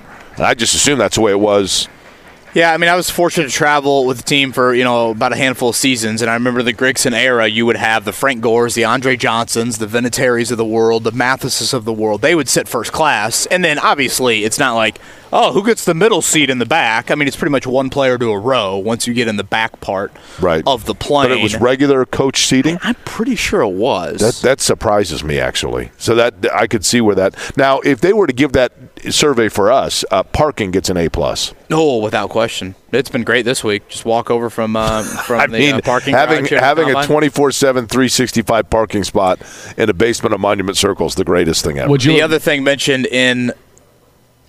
Go ahead, Mark. I was going to ask Jake if he wanted to venture get, uh, get another guess of who got the worst grades overall. It wasn't the Bengals. Is it that now that the, the Bengals didn't even have an indoor practice facility, right? I mean, oh, it's got to be Washington. They're, no, yeah, we'll, we'll go with Washington. Treatment of families F. That was treatment of families F. Food service slash nutrition D plus. Weight room C plus. Strength coach A plus. Training room F minus. Training staff D. Locker room F minus. Team travel F minus. I thought you couldn't get an F minus. Well, if anyone could do it, it's Dan Snyder's team. Yeah. How is team travel an F minus for an organization that's basically co-sponsored by FedEx? Don't they just have a ton of planes and they guarantee to get you anywhere overnight? How does that happen? It says uh, only 22% of players feel like they have enough space on team flights. The Commanders are one of six teams in the NFL that make a segment of their players have roommates before games, and one of seven teams in the NFL that does not offer their players first class seats. They also Hey, complain listen, about I- lack I- of the warm water were in both of showers that, and right? rat issues. rat issues. What- what is this? Rat issues. Yeah, the, the rat is the owner. I, you- when a couple of years ago, I, I worked a freelance job for a broadcast of a sports car race out at Laguna Seca. So I get this phone call and they're like, "Hey, you know, we're doing uh, it's it's an endurance race at Laguna Seca. Can you do it for the television side?" And I'm like, "Yeah, sure, of course, great, awesome." So I fly out. I go to the hotel. I'm checking in, and they say, "Now, do you need a key to your room?" Well, yeah, that typically that is of assistance. And she says, "Well, I just wondered because we already gave one to your roommate." Excuse me. Your roommate, Uh, roommate. I know no one of this racing series. I know no one on this TV broadcast, and they tell me that like some uh, another journalist that was from I, I think England or Ireland was already in the room, and so I'm Little like, well, did he know what he was walking into. yeah, well, him. That I poor walked guy. In, I walked in. I, am more walked- thinking about him. I walked in the room, and this dude is laying on the bed with no shirt on, watching like some like cricket on television, and then like ah, spoke Oh, good to me. day, I- mate. Yeah, and I, I was like, you know what? I'm just gonna swallow the the. No. Extra money here, and I ended up getting myself a room in Gilroy, California, which is the garlic capital of the world, and literally sat in a Howard Johnson's in Gilroy, which smelled like garlic and bad feet for two days, Now, it, just so I could have my own room. if I'm not mistaken, Mark, I think the Colts qualified as both of those commanders' comments the one of seven teams that do not offer first class seats to their players, and also the one of six teams that force many players to have roommates on the road, which I, I've Now always. they had rat droppings in the stadium for a while, didn't they? I, I, I- I don't know about the rat part of it, but I do remember this story back in then Darius Leonard's rookie season, and, and I thought it was just a rookie thing at the time. Darius Leonard and Zaire Franklin were roommates on the road, and their first road game is, ironically enough, in Washington, and Leonard. I, I, I, I guess it was Franklin. Franklin would not stop snoring, so Darius Leonard takes the blankets and pillows off the bed and goes into the bathroom and sleeps in there, shuts the door, sleeps in the bathroom. Imagine sleeping in a hotel bathroom the night before your first NFL road game. That was Darius Leonard. And what does he do? He goes out and has 19 tackles and sets a franchise record the next day. So Zaire Franklin became, you know, it's only fitting that Zaire Franklin would be the one that prohibits you from getting any Z's. But Zaire Franklin would actually then have been roomed. Shouldn't they just have put him with Shaquille Leonard for the Yeah. rest of the year? Right. Yeah. Permanently on that. Uh, the Colts players did say they feel very well supported by Jim Irsay's willingness to spend money to upgrade the facilities, which I just think they did 97% on that front. So they got overwhelmingly strong grades outside of food service, nutrition, team travel. The the food service and nutrition one, it says in here players having to pack their lunches rather than eat at the facility. You imagine? All right, you know, do we got enough bologna in there? I'd take some of those Lunchables, man. All right, got some cheese and crackers here for the day. And I know that is something that Chris Ballard has wanted to highly invest in. That was one of his kind of big projects early on. And based off this survey, it doesn't look Hey, like it's resonating. The Cardinals with got players. an the Cardinals got an F minus for food, and it says for theirs it says if players would like dinner, it'll be boxed up for them. But players reported that the team will charge them via payroll deduction. This is the You only know- club to do this. They get charged for food. Do you know the Bengals? The Beng- uh, the Bengals when on draft night when you get your you know you get drafted and they give you the hat and you walk across the stage you put the hat on and you hug Roger Goodell or you know the Bengals charge the draft pick their first paycheck if they if they look at their paycheck it has a deduction on there for like $27 and such and such cents for a hat What? I kid you not, man. I kid you not. Do you want to guess which team, Kevin and Mark, if you're not looking at it, Mark, or if you're looking at it, Mark, confess, Kevin, what team got an A in treatment, A's all the way across the board What team got straight A's in all of this and ranks first in terms of the content level for their players within the organization in all aspects? They gave it straight A's. The Dallas Cowboys. Mark, you got a guess or do you know? Uh, no, I don't know. Uh, I will say 49ers. I will tell you this hint. This organization's primary color happens to be the the favorite color of its most famous native that is synonymous with the city in which they play. There is one person that is from a city in the NFL, an entertainer who is known for a color. Oh, the the Minnesota Vikings. The Minnesota Vikings is correct. little Prince action there. Yep. Paisley Park, baby. At Check first, it out. I felt like I was Mike Brey hung over trying to follow that one there.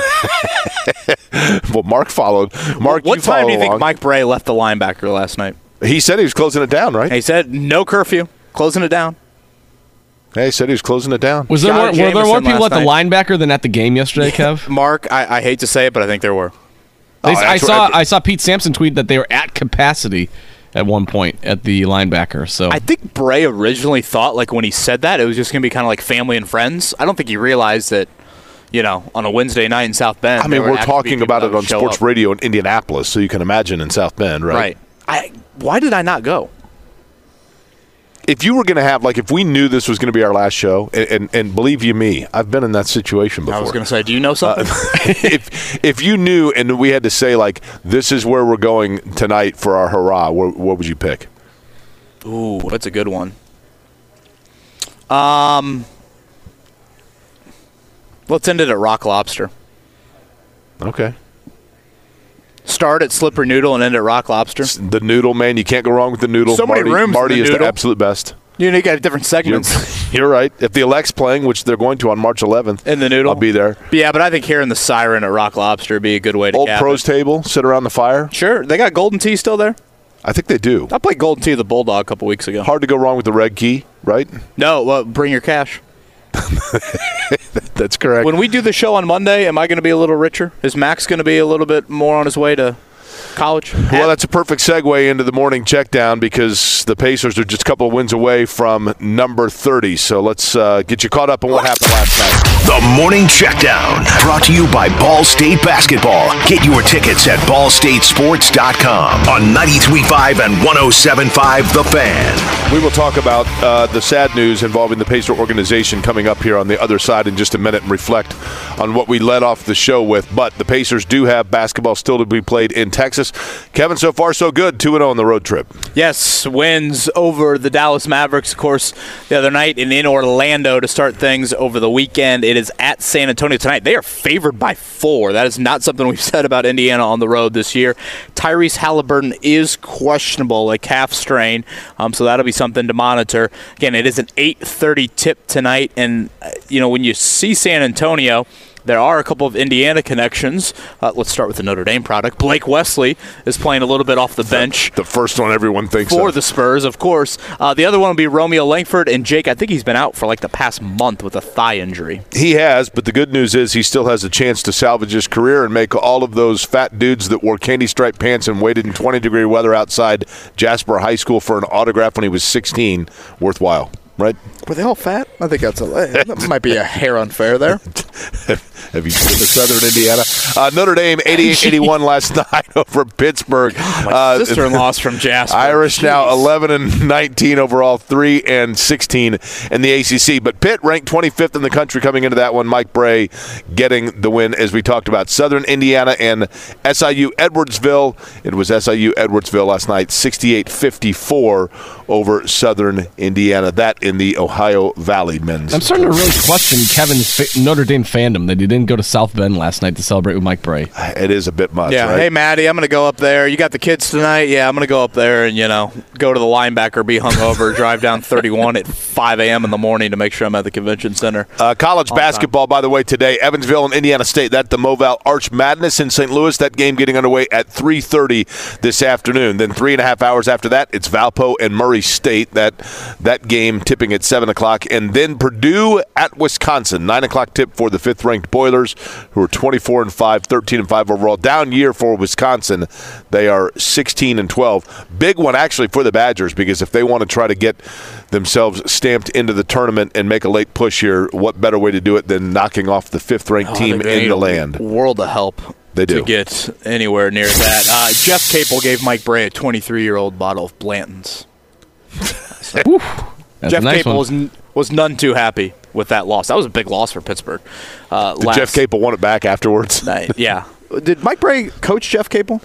Would that have made sense at Duke? I don't know if that timeline adds up. That's possible.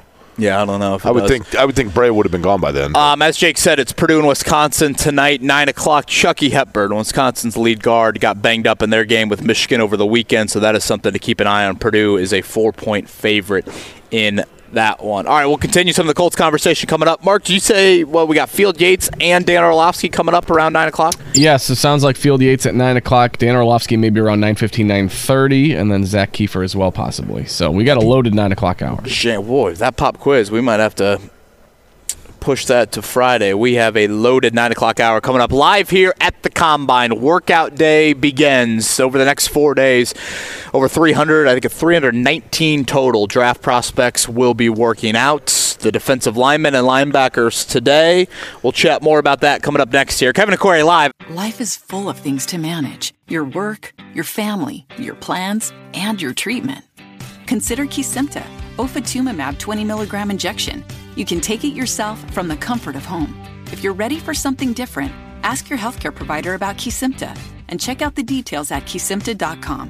Brought to you by Novartis Pharmaceuticals Corporation. Welcome back to Dealing Together. First caller? I bought three sweaters to get the fourth free. Oh, you got fleeced. Next caller. I traded my old Samsung at AT&T for a new Samsung Galaxy S24 Plus and shows my plan. That's not a bad deal. It is not. Our best smartphone deals. Your choice of plan. Learn how to get the new Samsung Galaxy S24 Plus with Galaxy AI on us with eligible trade-in. AT&T. Connecting changes everything. Offers vary by device, subject to change. S24 plus 256 gigabyte offer available for a limited time. Terms and restrictions apply. See att.com slash Samsung for details. At the convention center. I will admit to the fact that I couldn't see a scenario ever where they would be playing Dave Matthews in heaven. But guarantee they are today because David Benner passing away yesterday was a diehard, diehard Dave Matthews fan and supporter, and I think saw them over 60 times. Bill Benner, his brother, it would be Blue Oyster Cult. For David Benner, it is uh, the Dave Matthews Band. Good morning to you, by the way, here on a Thursday. Jake Query along with Kevin Bowen. We're at the Indiana Convention Center for the NFL Draft Combine.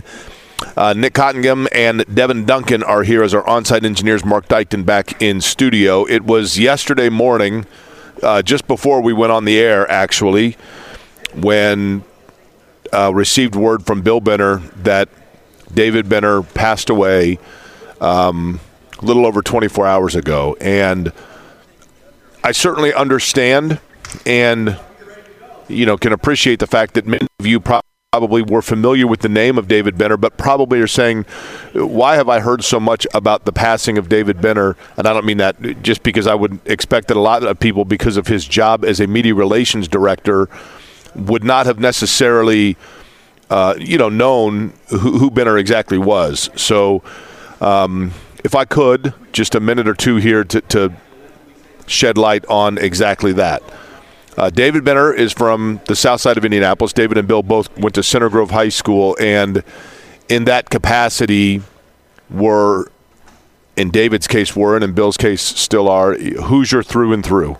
Passionate about Indiana, passionate about the teams in Indiana, and a, a, great love for those teams. David Benner becoming the beat writer for the Indiana Pacers for the Indianapolis Star, and in that capacity, becoming a focal point in a group of tremendous media members, contributors to this market, and and just guys in general. Tom Reitman, Donna Eggert, for that matter, so gals as well. Uh, Mark Ambrogi, Don Bates, both of the Benners, Robin Miller clearly, Mark Monteith, Curt Cavin. There's a long list of great individuals that have worked at the Star, and David Benner was one of those that uh, was as beloved as any of them by the group itself. And then David left in 1994, left the newspaper business to become the media relations director for the Pacers. And that job is not always an easy one because you are essentially working as the liaison between the media and the athletes. You're representing the athletes and protecting the brand of the franchise while also trying to appease and accommodate the local media.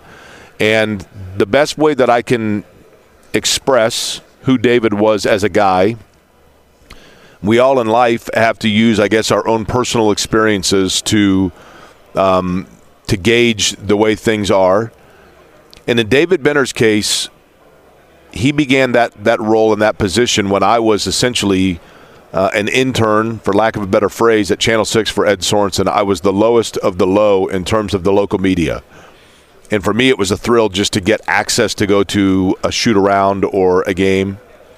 And the thing about David that I will always appreciate and that I, I would hope that is true for all of us, but it was a fine example set by him. And I said it earlier.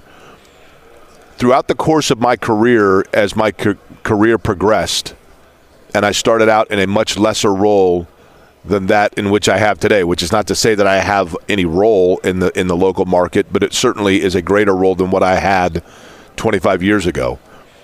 And David Benner always treated me as if the role that I had was the greater role and never treated me as a lesser. And I saw that when you went into the media room at the Pacers practices, shoot arounds, games, he did not prioritize those that were of a deemed or perceived higher rank within the media. He treated everybody equally and everybody fair, which is not to say that he treated anyone poorly.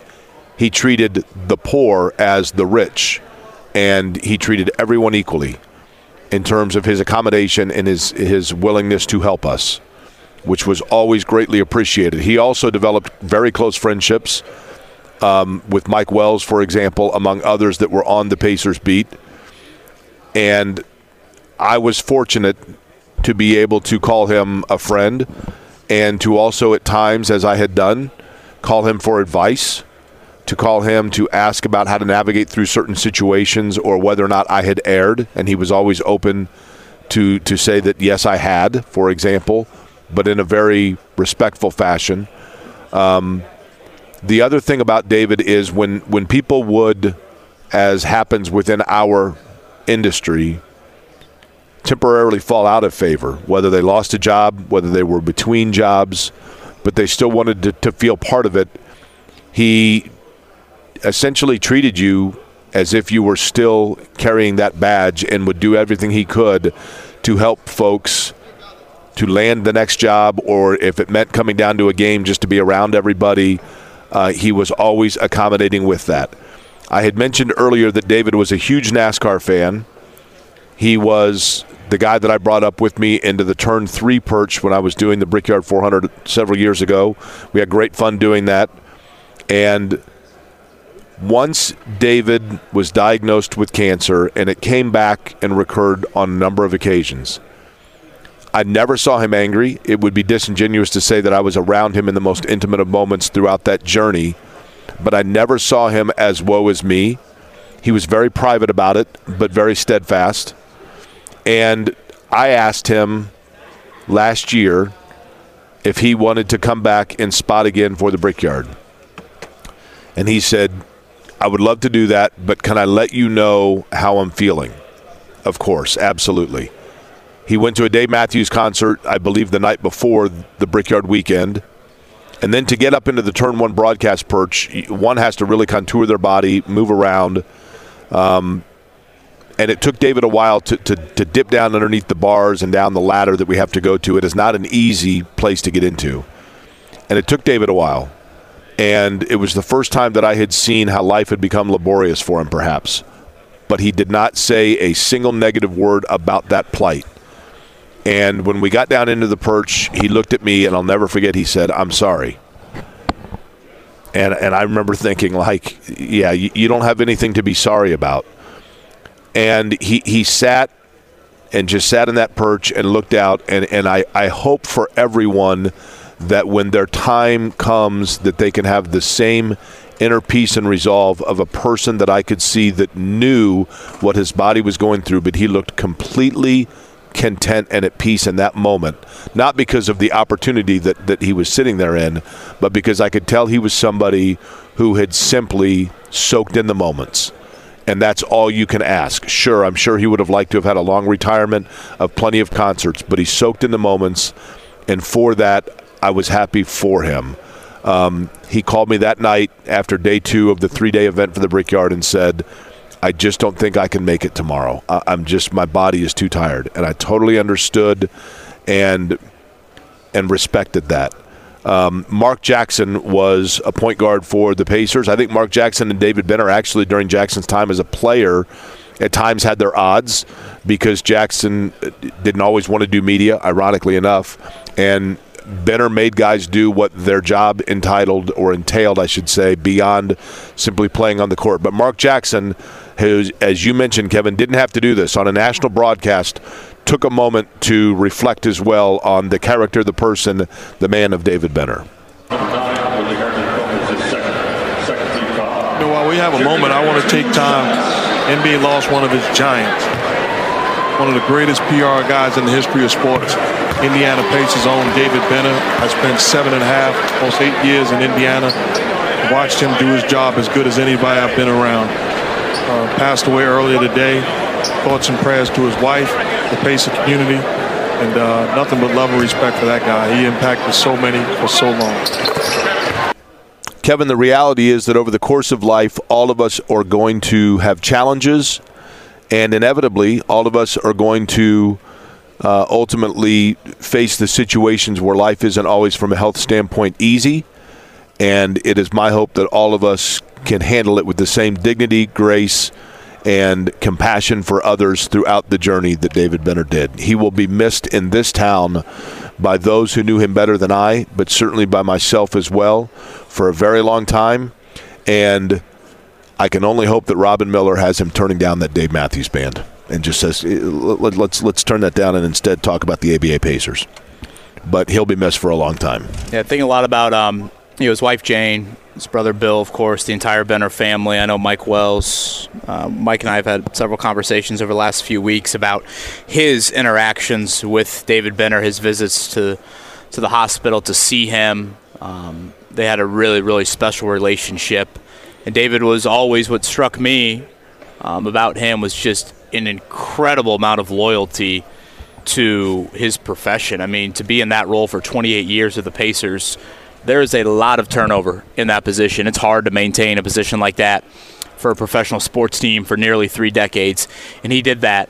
Uh, but also, and I think you saw with Mark Jackson's comments, and certainly the Reggie Miller relationship with David Benner has been well publicized. He just had a quick wit about him that players gravitated towards. And, you know, when you're in that role, you're asking players to do a lot of things that they probably don't want to do. So you do have to have a personality that again can have that balance of extreme professionalism but at the same time you've got to be able to connect with these guys that you know in david's case were you know 20 30 years younger than him and uh, he was able to do that so for mark jackson's comments i know reggie miller had a tweet last night you know about how much that hurts and and um, miles turner as well um, you know again to jane and to bill and the entire benner family i'll miss my conversations with him about Dave Matthews or NASCAR or certainly Hickory Stick Golf Course. He lived on the fourth hole there. Just a great little par three. We always would chat about how wild that green was. Um, and, so again, to Mike Wells, Mike Chappell, and certainly all of those um, close to the Benner family,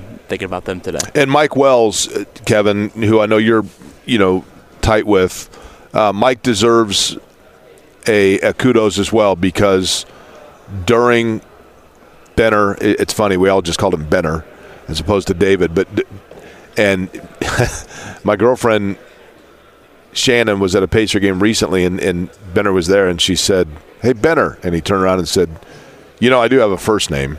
Which is funny because in, in I'd never heard him over 28 years, so I probably should say David. Um, but during his the journey that David was on towards the end there, um, I do know you know, just in knowing people connected to it as well. Uh, Mike Wells defined loyalty and friendship to him, and, and vice versa. But um, you know, Wells was was tremendous to David, and for those that were friends with David, I think we were all grateful that Mike uh, had that loyalty towards him. So condolences to Mike Wells as well. Uh, the combine is things starting to get a little bit uh, picking up just a little bit. People starting to arrive a little bit later arriving crowd today than yesterday, Kevin.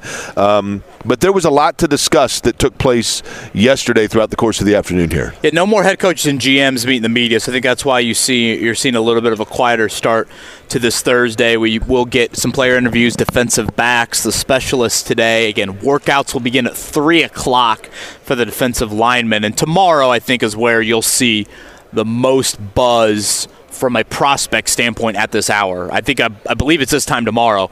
Bryce Young, C.J. Stroud, Anthony Richardson, Will Levis, those guys will be meeting the media tomorrow morning, and then they will work out uh, at one o'clock on Saturday. Again, Bryce Young, Hendon Hooker, neither of them are reportedly going to throw. Uh, but Will Levis and Anthony Richardson and C.J. Stroud will. To get more on those quarterback prospects, got some big hitters coming up in the 9 o'clock hour. ESPN's Field Yates, Dan Orlovsky as well. Kevin and Query live here at the Convention Center on a Thursday morning, 93.5, 107.5, The Fan. Life is full of things to manage your work, your family, your plans, and your treatment. Consider Kesimpta, ofatumumab 20 milligram injection. You can take it yourself from the comfort of home. If you're ready for something different, ask your healthcare provider about Kesimpta and check out the details at kesimpta.com. Brought to you by Novartis Pharmaceuticals Corporation. Welcome back to Dealing Together. First caller? I bought three sweaters to get the fourth free. Oh, you got fleeced. Next caller. I traded my old Samsung at AT&T for a new Samsung Galaxy S24 Plus and shows my plan. That's not a bad deal. It is not. Our best smartphone deals. Your choice of plan. Learn how to get the new Samsung Galaxy S24 Plus with Galaxy AI on us with eligible trade-in. AT&T. Connecting changes everything. Offers vary by device. Subject to change. S24 plus 256 gigabyte offer available for a limited time. Terms and restrictions apply. See att.com slash Samsung for details. Live here at the Convention Center, Kevin and Query on a Thursday morning. A little scheduling on the fly. Field Yates from ESPN going to join us here in about 10 minutes. Uh, Mark, you said Dan Orlovsky is going to going to be tomorrow. Yes, it sounds like he's going to go to tomorrow. So we'll have him on then. So we'll get Dan Orlovsky on the show tomorrow. Again, Shane Steichen going to join us in the nine o'clock hour tomorrow as well. Defensive linemen will begin the workouts uh, this afternoon. So the next four days, NFL Network will have your coverage there uh, to see guys work out. We'll start with the defensive players move in to the offensive group. Quarterbacks will work out on Saturday. Um, you guys going over under on the 40 yard dash time of 4.275. Is that the record? The record is John Ross at 4.22. The over under is 4.275 for the fastest 40. I'll go over. I will go over as well. Uh, do we have a slow turf inside of Lucas Oil this year? Well, you just have to figure that. I mean, that's pretty close to the record, right? Well, yeah, it's. I mean, 4.275 versus 4.22. Yeah, so I mean, if they're the fastest ever was 422, you're saying? Yes, John Ross. Uh-huh. Yeah, so I mean, if the if the fastest ever is 422, then uh, you know, one would think that the and all the years that have been doing it, I'll, that's why I'll go the over. Uh, the position of the player with the fastest 40 yard dash time, who are we betting on for that? Would it be a DB, a receiver, or running back? It's one of those three. I'll, I'll go with a receiver. DB is the favorite at minus 130, wide receiver plus 150, and running back plus 350. And basically, this shows you where we're at right now at the combine in 2023. You can bet on Bryce Young's weight. what about his height? Can you bet on that? I, cause I, I, it sounds like weight is more of a concern than height. By the way, talk to some people. The combine began at what 88? Yeah, I want to say like 87, 88 so, in, in Arizona for a year. So in 1985 when Bo Jackson was coming out of Auburn, that was pre-combine. So like it, he you know he basically did a pro day. Do you know what his 40 time was? Bo Jackson's 40 was four five. Mark, do you have the buzzer? Four point one two. God, was Mrs. Jackson on the stopwatch there? Oh, you've never heard of Bo Jackson's legendary 40? Bo Jackson was his speed was unbelievable. That's what made him so unbelievable because he was built like Adonis but ran like the wind. I mean, he was incredible. I, I admittedly, Kevin, I have a Bo Jackson is my Tiger Woods. So He's your crush? Oh man, Bo Jackson was at his He's your zenith. Luke Heron Goody?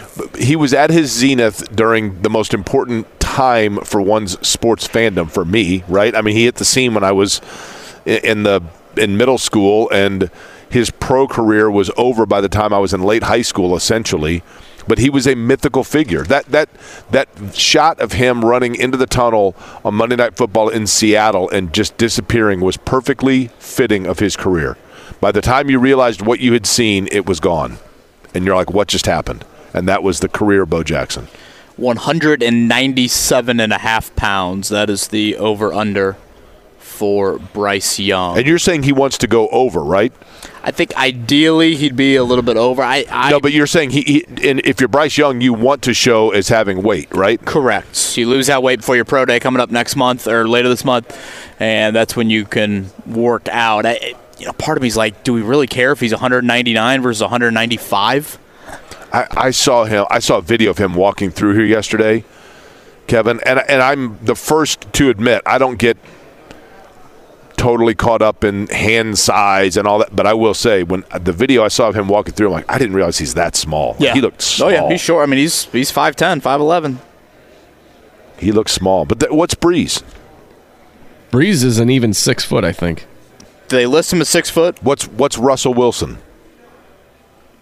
I mean, you know, Yeah, I, I tend to think again his poise and his ability to have Shane Steichen coach him to keep him out of you know constant hits and to move the pocket. I think that can aid Bryce Young, and you can coach to his abilities.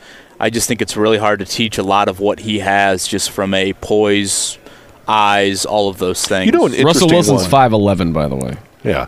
I, I, I'll tell you an Isn't one. weight kind of the difference though? I mean, how, how much is Russell weighing? Yeah, he's got some muscle on him. Yeah, he's like two twenty. Yeah.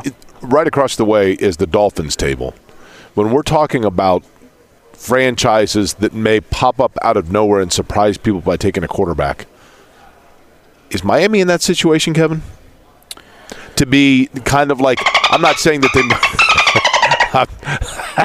I'm not, I'm not saying that they move up into the top three, but you know what? Like when Philly took Jalen Hurts, and you're like, what? Like like Hooker out of Tennessee. Yeah, is I- Miami a team that, that might surprise people, and all of a sudden, I think you're a year away from that. And if I'm also mistaken, don't they? They didn't don't have to a first-round pick. Didn't they have to forfeit the Yeah, first they- they don't have for a the first-round pick at Stephen all. Ross situation. Yep. uh, th- that's what I'm talking about. Though, could they surprise people by like? Although, if I guess if you don't have a first rounder, you got to kind of prioritize backside. But you know, in the third or fourth round, could people be like, wait a minute, Miami took a Yeah, quarterback? yeah, maybe third or fourth. But again, I. What what picks do they have? I They- mean, they traded their- for Tyreek first- Hill. They traded for Bradley Chubb. Their first draft pick is not until the fifty second overall pick in the second round. Yeah, I, I Why, guess. why are those guys here? they Why, why is that little combine table here? Should we ask them? Well, I mean, maybe to meet with their GM and their head coach. Mike Yeah, McDaniel, a cool dude. That's why. Mike McDaniel had everybody dying laughing yesterday at the uh, at the podium. Again, live here at the Combine, Field Yates from ESPN. He's going to join us next here. Kevin and Query, nine o'clock hour coming up. Life is full of things to manage your work, your family, your plans, and your treatment. Consider Kesimpta, ofatumumab 20 milligram injection. You can take it yourself from the comfort of home. If you're ready for something different, ask your healthcare provider about Kesimpta and check out the details at kesimpta.com. Brought to you by Novartis Pharmaceuticals Corporation. Welcome back to Dealing Together. First caller? I bought three sweaters to get the fourth free. Oh, you got fleeced. Next caller. I traded my old Samsung at AT&T for a new Samsung Galaxy S24 Plus and shows my plan. That's not a bad deal. It is not. Our best smartphone deals. Your choice of plan. Learn how to get the new Samsung Galaxy S24 Plus with Galaxy AI on us with eligible trade-in. AT&T. Connecting changes everything. Offers vary by device, subject to change. S24 plus 256 gigabyte offer available for a limited time. Terms and restrictions apply. See att.com slash Samsung for details.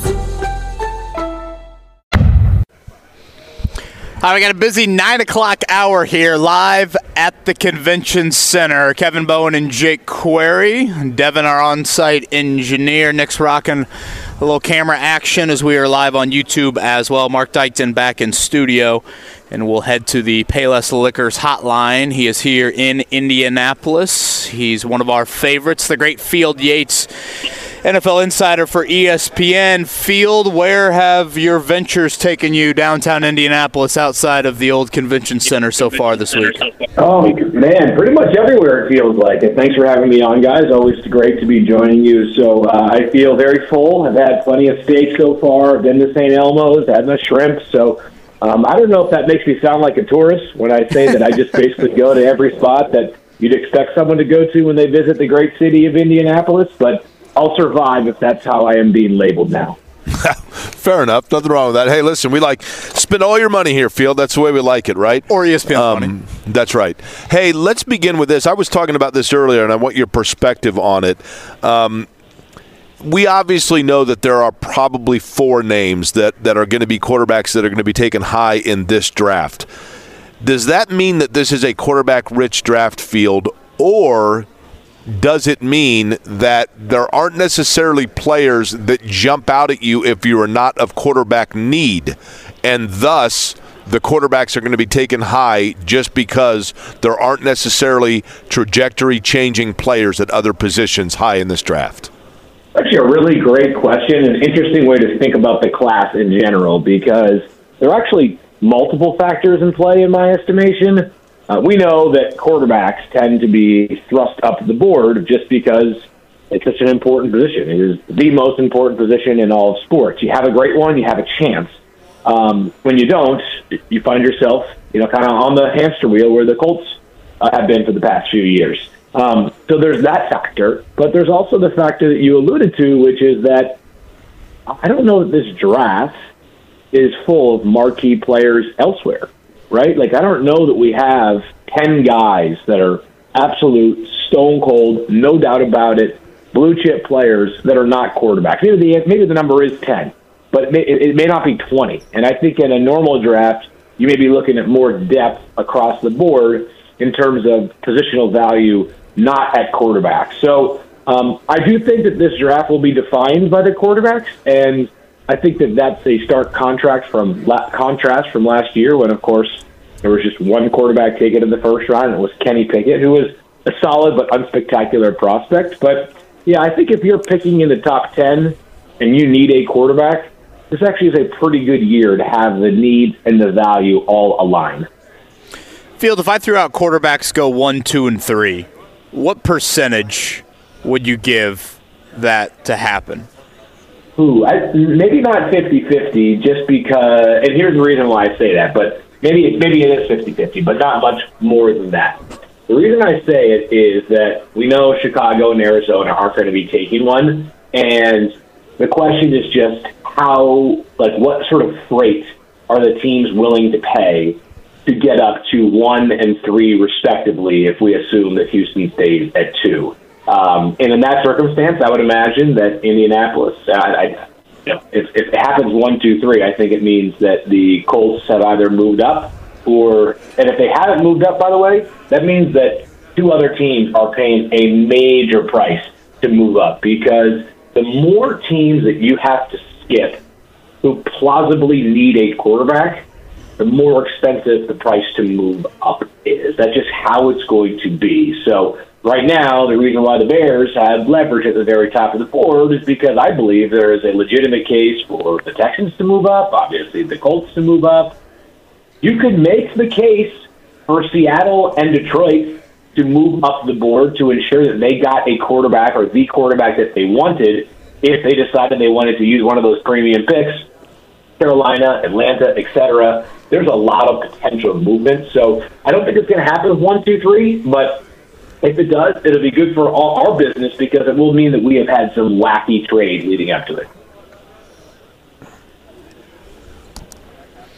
He's a great Field Yates, NFL insider for ESPN, co-host of the Fantasy Focus Football podcast. You also hear him on with Mel Kiper and Todd McShay. Does a great job quarterbacking that podcast this time of year as well. Uh, Field focusing on the Bears and probably the biggest news item so far of Combine Week, and that was Jalen Carter and the arrest last night and his involvement in that tragic incident involving the death of two players associated with the Georgia program.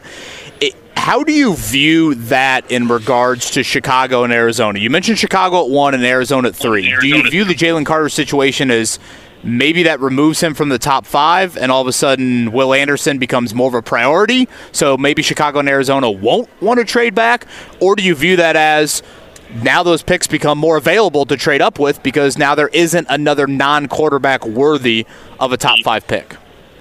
Yeah, another interesting one there, and I think we all, you know, obviously there's still a lot to unfold with this situation, right? We don't know exactly uh, how it is going to conclude. It is devastatingly sad that, you know, as you mentioned, two people are, are no longer alive, and Jalen Carter uh, did make clear on Twitter that uh, in his statement that he released that he expects to be fully exonerated uh, from any charges. Um, so we'll see how this actually unfolds. Um, so I think I'll stop short of like making too many assumptions about how it will or won't go. What I will say though is I always remind people that you know draft evaluation is like a multi-pronged approach, and you've got the football component of it, which in a lot of cases for all of us is pretty straightforward. Uh, Jalen Carter is one of the most talented players in this year's class. He would have been one of the most talented players in last year's class, and he's probably one of the most talented players in next year's class as well. Um, but this is a reminder that you're not just investing in the player, you're investing in the human. And if this is um, not not um, this specific type of behavior where he's involved in you know potentially street racing and that could have contributed to a car crash, fatal car crash, um, but like if, if if accountability as a trait is something you're concerned with with a prospect, it does impact his draft stock. So um, I don't know exactly how it's going to all shake out, but it's just a reminder to people that um, we have to, you know, teams have to dig deeper. There are multiple parts of the puzzle that aren't just, okay, well, he's an awesome pass rusher, or he's an awesome receiver, or he's a great left tackle. There's a lot that goes into it. Field, does it compromise? And, and again, Field Yates is our guest from ESPN. He's on the Payless Liquors Hotline. I, I want to make very clear, as you did very well there, Field. Uh, you know, in, within perspective, we understand the tragedy of the fact that two people lost their life. I mean, that's obviously the real. Um, in terms of this incident with Jalen Carter or his involvement or lack thereof, but that's the obviously the overwhelming storyline, and that is understood. But from the standpoint of this combine and this draft, does Jalen Car- does question mark about Jalen Carter's value now as the number one overall pick, not as a player, but just all that comes with it? Does that now compromise the leverage that Chicago has with that number one overall now? Because teams can now say to them, hey, listen, you might as well deal with us because what are you going to do? You can take a guy number one overall that, that had to leave the combine to go serve an arrest warrant. Does it hurt in any way, shape, or form Chicago's positioning? I don't think so. And the reason why is that I don't necessarily think that the teams that will be moving up to number one are competing against what Chicago might do otherwise. It's competing against the possibility that if you're the Colts, this is an example, and you think that you can not move up all the way to four because uh, you don't know that Chicago's going to get a deal, well, you might have Carolina come up ahead behind you, or, or Seattle, or Detroit, or any of those teams that, as I mentioned before, have a legitimate case to move up. So I mean, maybe it impacts things a tiny bit, um, but I, I also am reminded that just because we on the outside sort of view a player uh, or you know a, a players as like clear cut one or clear cut top two, maybe the league wasn't there yet. So it's possible that how Jermaine, excuse me, that how Jalen Carter was being valued prior to yesterday is different inside the league than how we on the outside of the league uh, were sort of discussing him. So um, I think Chicago still is in like a fairly strong position of leverage. And it's always also determined by circumstances. You know, I don't know that um, in a different year that a team who has a first year head coach who's been on the job for less than a month would be sort of, you know, they, they would be anxious for a quarterback. Um, that being said, obviously the general manager, who's been here for a long time, is anxious for a quarterback, and so is a, so is the owner. And I know that Chris Ballard has deservedly gotten a strong, uh, you know, vote of support from Jim Irsay. But I'm sure he probably realizes that if he doesn't get a quarterback soon, you know, fans are going to come calling for, for change. And so that might be why Indianapolis, as an example, and Houston, as an example, even at four and two, respectively, are saying, we got to get this right this year because we don't have time to waste anymore. Getty's Field Yates from ESPN. You've heard him on with us before, gracious with his time here at the Combine on this Thursday morning. You brought up Detroit and Seattle as other teams that could potentially jump Indianapolis um, and, get higher into the draft to take a quarterback. I think the first domino in all of this is probably the Derek Carr situation. Um, obviously, Aaron Rodgers, but uh, you know Carr's been here in Indy. He's met with teams. Frank Reich talked about him very candidly yesterday. When you think of kind of an ideal landing spot for Derek Carr, wh- where are you?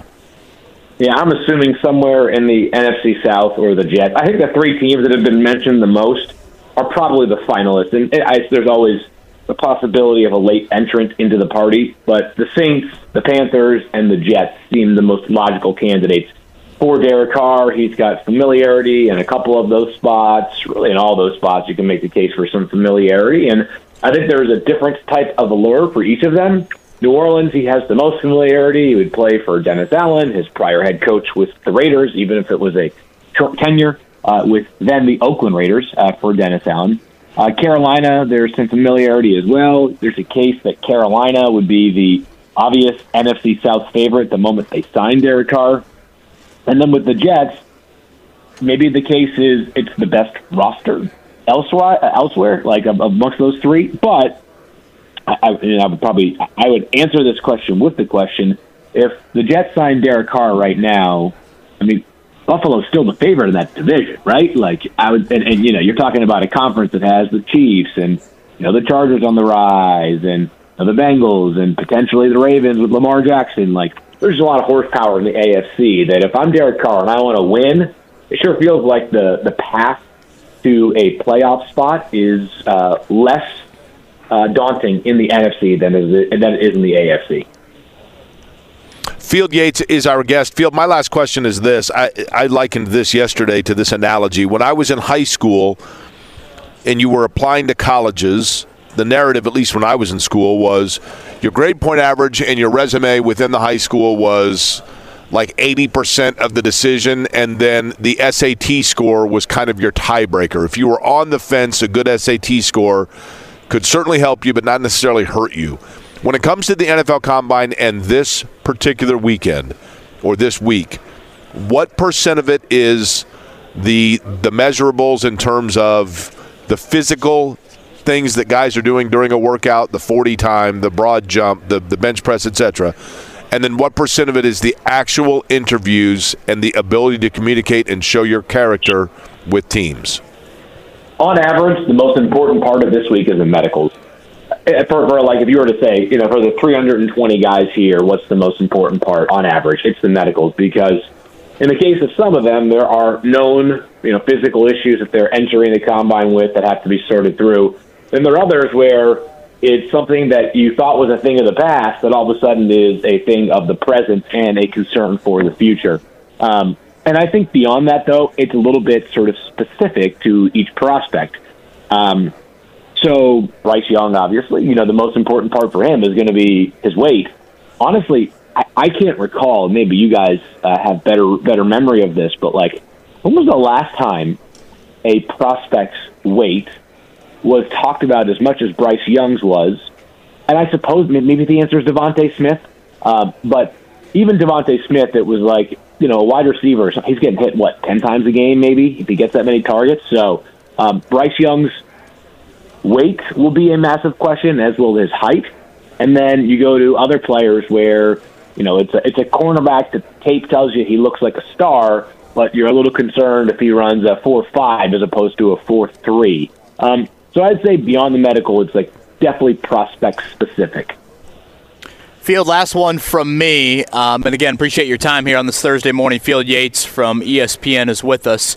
Uh, you obviously talk to Mel Kiper and Todd McShay a whole lot, and you do your own homework. We talk so much quarterback, and um, rightfully so, I guess. But where else do you see draft depth here in 2023? Um, some other positions that you feel like has pretty good depth in this draft class?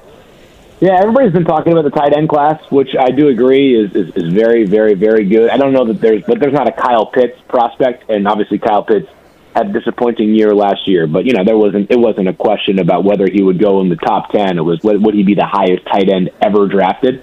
Really good tight end group. I think the cornerback group is interesting. I think there's got like pretty good flavor, pretty pretty good like differing skill set for each of the top four or five guys. I think the offensive tackle group kind of drops off after the first four or five, but it's pretty good. Pass rushers, you know, we have Will Anderson, we have Tyree Wilson, uh, we have a couple other guys who could go in the top 15. Again, it sort of depends on which draft analyst or team you are talking to. But the, the, the pass rushing group has some good depth as well. So those are some of the spots that I think certainly check the boxes. And then, you know, I think kind of every year we're talking about running back having pretty good depth, right? Part of the reason why, um, you know, the value of a running back uh, in the first round is, is, is sort of depreciating or has depreciated over time. Although I do think there's an excellent chance that Bijan Robinson is the highest drafted running back since Saquon Barkley and probably comes close to being worth that pick. Um, but I, I think those are some of the spots that come to mind for me. And Field Yates, you can catch him on first draft. That's Mel Kiper and Todd McShay, and Field does a wonderful job of keeping those two in line as best as possible and getting their terrific insight. And obviously, he is all over ESPN. Fields, great run into you yesterday. Um, hope Indy treats you well this week and safe travels back home. I appreciate you guys. Thanks for having me on, and uh, thanks to the great city of Indianapolis. I hope that we're here for many, many, many, many more years going forward at the combine because there is no more perfect place for it. I love hearing that. Thanks, Field. All right, guys, take care. That's Field Yates right another there. big combine question there to end, right? On the Payless Liquors hotline. Again, in Indy for 2024. The bidding process will continue after that for the combine. We mentioned it earlier. I certainly mentioned it with Field right there. Um, Todd McShay and Mel Kiper. He is on that podcast. Mark, you said there was a Kiper clip on Chicago radio about the Colts Yeah, from so- Mel Kiper yesterday. So one of the shows I listen to just to stay in touch with Chicago sports is this Waddle is Waddle and Silvy, which is on ESPN 1000, and they had Mel Kiper Jr. on earlier in the week, and he was discussing uh, his latest mock draft where he has the Bears trading not once but twice in the first round, the second overall pick uh, trading with the Texans, and then trading down to four with the Colts. So the Colts move up to number two, um, and he also stated why he thinks the Colts are possibly not not looking at Bryce Young, but maybe someone else at quarterback. So I can play that clip right now. Yeah, yeah, yeah. Queued up. I think Chris Ballard, to me, when I look at Indy, I think they want a bigger quarterback. That's why I made the four to two move because I think I think uh, they're going to go up to me and get Stroud or Levis or Richardson. I think they want the big guy. I mean, certainly when we talk about measurable. Tr- By the way, how great is Mel Kiper's voice? It's pretty good. Such an iconic. And he voice. looks. I, can't, I still can't figure out whether he looks more like Quentin Tarantino or Ken Softman. He never opens his eyes. I feel like I'm always wondering. I'm like, can you see? He never opens his eyes. I, I might have mentioned this to you guys before. Before we get to what he said, but for for what it's worth, and kudos here. I think I told you guys when I worked at Channel Six, and we were, you know, a- ABC and, and ESPN would do a lot of partnering stuff together. There was not a single, nowhere, anywhere, not a single more accommodating, helpful, and kind guy in that partnership than Mel Kiper. Yeah, I've not never heard a bad thing about him. he was wonderful. and of course he's been an icon at ESPN for years, decades. Um, the measurable question, you know, we, we've said this before about quarterbacks. If you took these four quarterbacks, Bryce Young, Anthony Richardson, Will Levis, and C.J. Stroud, and let's say their height and weights were at linebacker. Bryce Young will be the one written off immediately by Chris Ballard. I mean, he is such a measurable guy. And he was asked that question yesterday, and he did throw in the caveat of there are exceptions, but they do love traits. So I think it's something that is worth mentioning. I. I, I am not one that's writing Will Levis off for the Colts. I, I know there's some people out there that have certainly varying opinions on him and probably more negative than positive when you talk about him going in the top five, but he is a one that I just keep on coming back to as someone that would be of interest to Chris Ballard, knowing kind of how he operates. Mark, this is probably a question for you. I think of Jalen Carter news yesterday. Does that keep Chicago outside of trading back to four? Like, is four viewed as too low? You know, I, I you and I have, had this conversation. I think what would make a lot of sense for Chicago would be to move from one to two. So then you get Houston's trade up. Then you move from two to four, and you get Indy's trade up as well. But with this Jalen Carter news, and credit to Wes, the listener who pointed this out, does that all of a sudden mean that Will Anderson means even more? Like now he is viewed as the one non quarterback that you want to get your hands on. And if Chicago gets behind Arizona, does that take them out of the Will Anderson sweepstakes? And now they're getting a significant drop in that best non-quarterback prospect. It all depends on what Ryan Poles thinks of the difference between Will Anderson and Jalen Carter, and a guy like Tyree Wilson. If he thinks it's pretty similar, then he could easily go from two to four, and maybe even go a little farther down to get Tyree Wilson. It all depends on obviously whatever happens with Jalen Carter, but I think. I think Ryan Poles and, and Matt Eberflus are going to do their homework, and I've heard rumors that they really like Tyree Wilson. Tyree Wilson met with the media and said he's already met with the Bears twice already. So there's obviously some mutual interest there. Um, obviously, we'll see what happens with the Jalen Carter thing. Ideally, uh, also in the Mel Kiper interview he did on that show, he mentioned that the Bears and Texans could get a deal done for number two a lot easier than it would be to work the number four pick. So you could see like a number two, second overall pick trade uh, being a lot easier to get done with the Texans and Bears than say a Bears and Colts trade because obviously there's more moving parts. You got more teams competing for it. So um, the easiest part would be for the Colts to move with the Texans to two, and then they can worry about the four or wherever else they want to go after that.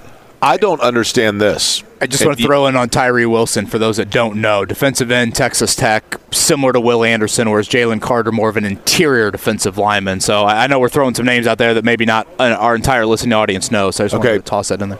Here, here's my dumb guy question: If you're the Colts and you go back to that Mel Kiper sound clip, what good does it do you, Kevin, if you're drafting fourth and Houston second? What good does it do you to move up to number two if Houston's taking first?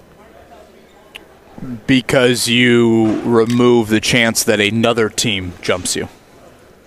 I, I, I, guess. I mean, I mean, Jake. Remember those five teams we just talked about earlier in the show, right behind Indianapolis. All five of them, you could talk yourself into drafting a quarterback. It, it's more of you want to be the one doing the choosing and not having to dodge all I, I get bullets. it. And again, that's going to come down to, I guess, whether or not they feel there is that great a difference, one to four. That, and it's going to come down to two to four league-wide intel.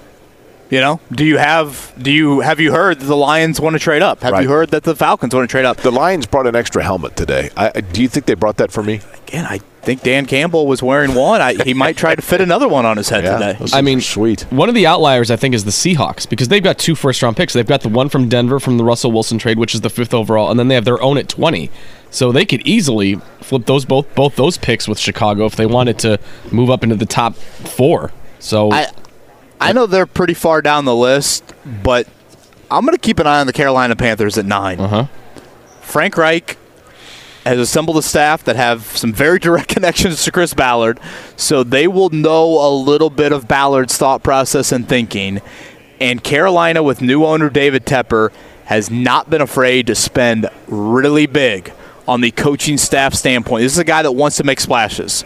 And I know it's nine that they'd have to trade all the way up into the top, whatever, two or three, but they have a quarterback need.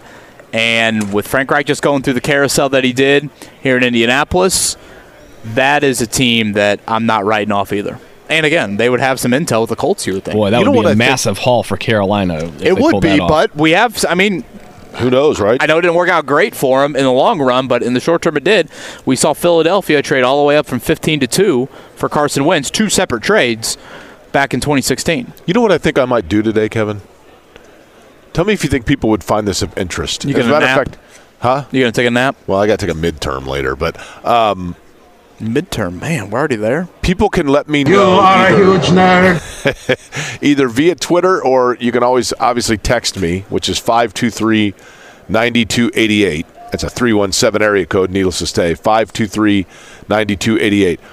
I think a lot of people, when we talk about the combine, and, and I think I take for granted the access that we have here because I'm a little bit spoiled. You know, we've been through this before. It's tremendous access. I, I, I think I should do a video of behind the scenes where I start on the other side and show. Are we allowed to do that? Oh yeah. And show like, hey, here's here's what all the podiums are. Here's the rooms where the prospects come in. Here are the you know everything that is set up, and then come around. This is the radio row, and just give everybody a glimpse of the atmosphere and the environment that we're around here at the NFL Combine. I think when we get done with the show today, I should do that and put it up on our website. Yeah. Nick, can we do that?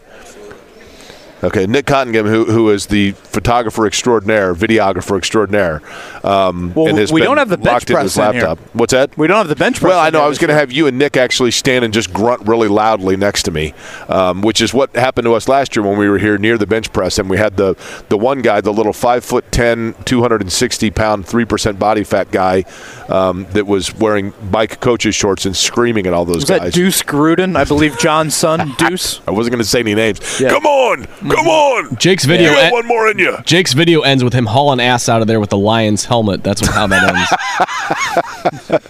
Pop quiz Hey, coming up in a few. That's 317 239 1070. Thing Zak is Keefer sweet. is going to join us to round out the show. Zak will be with us here on Radio Row.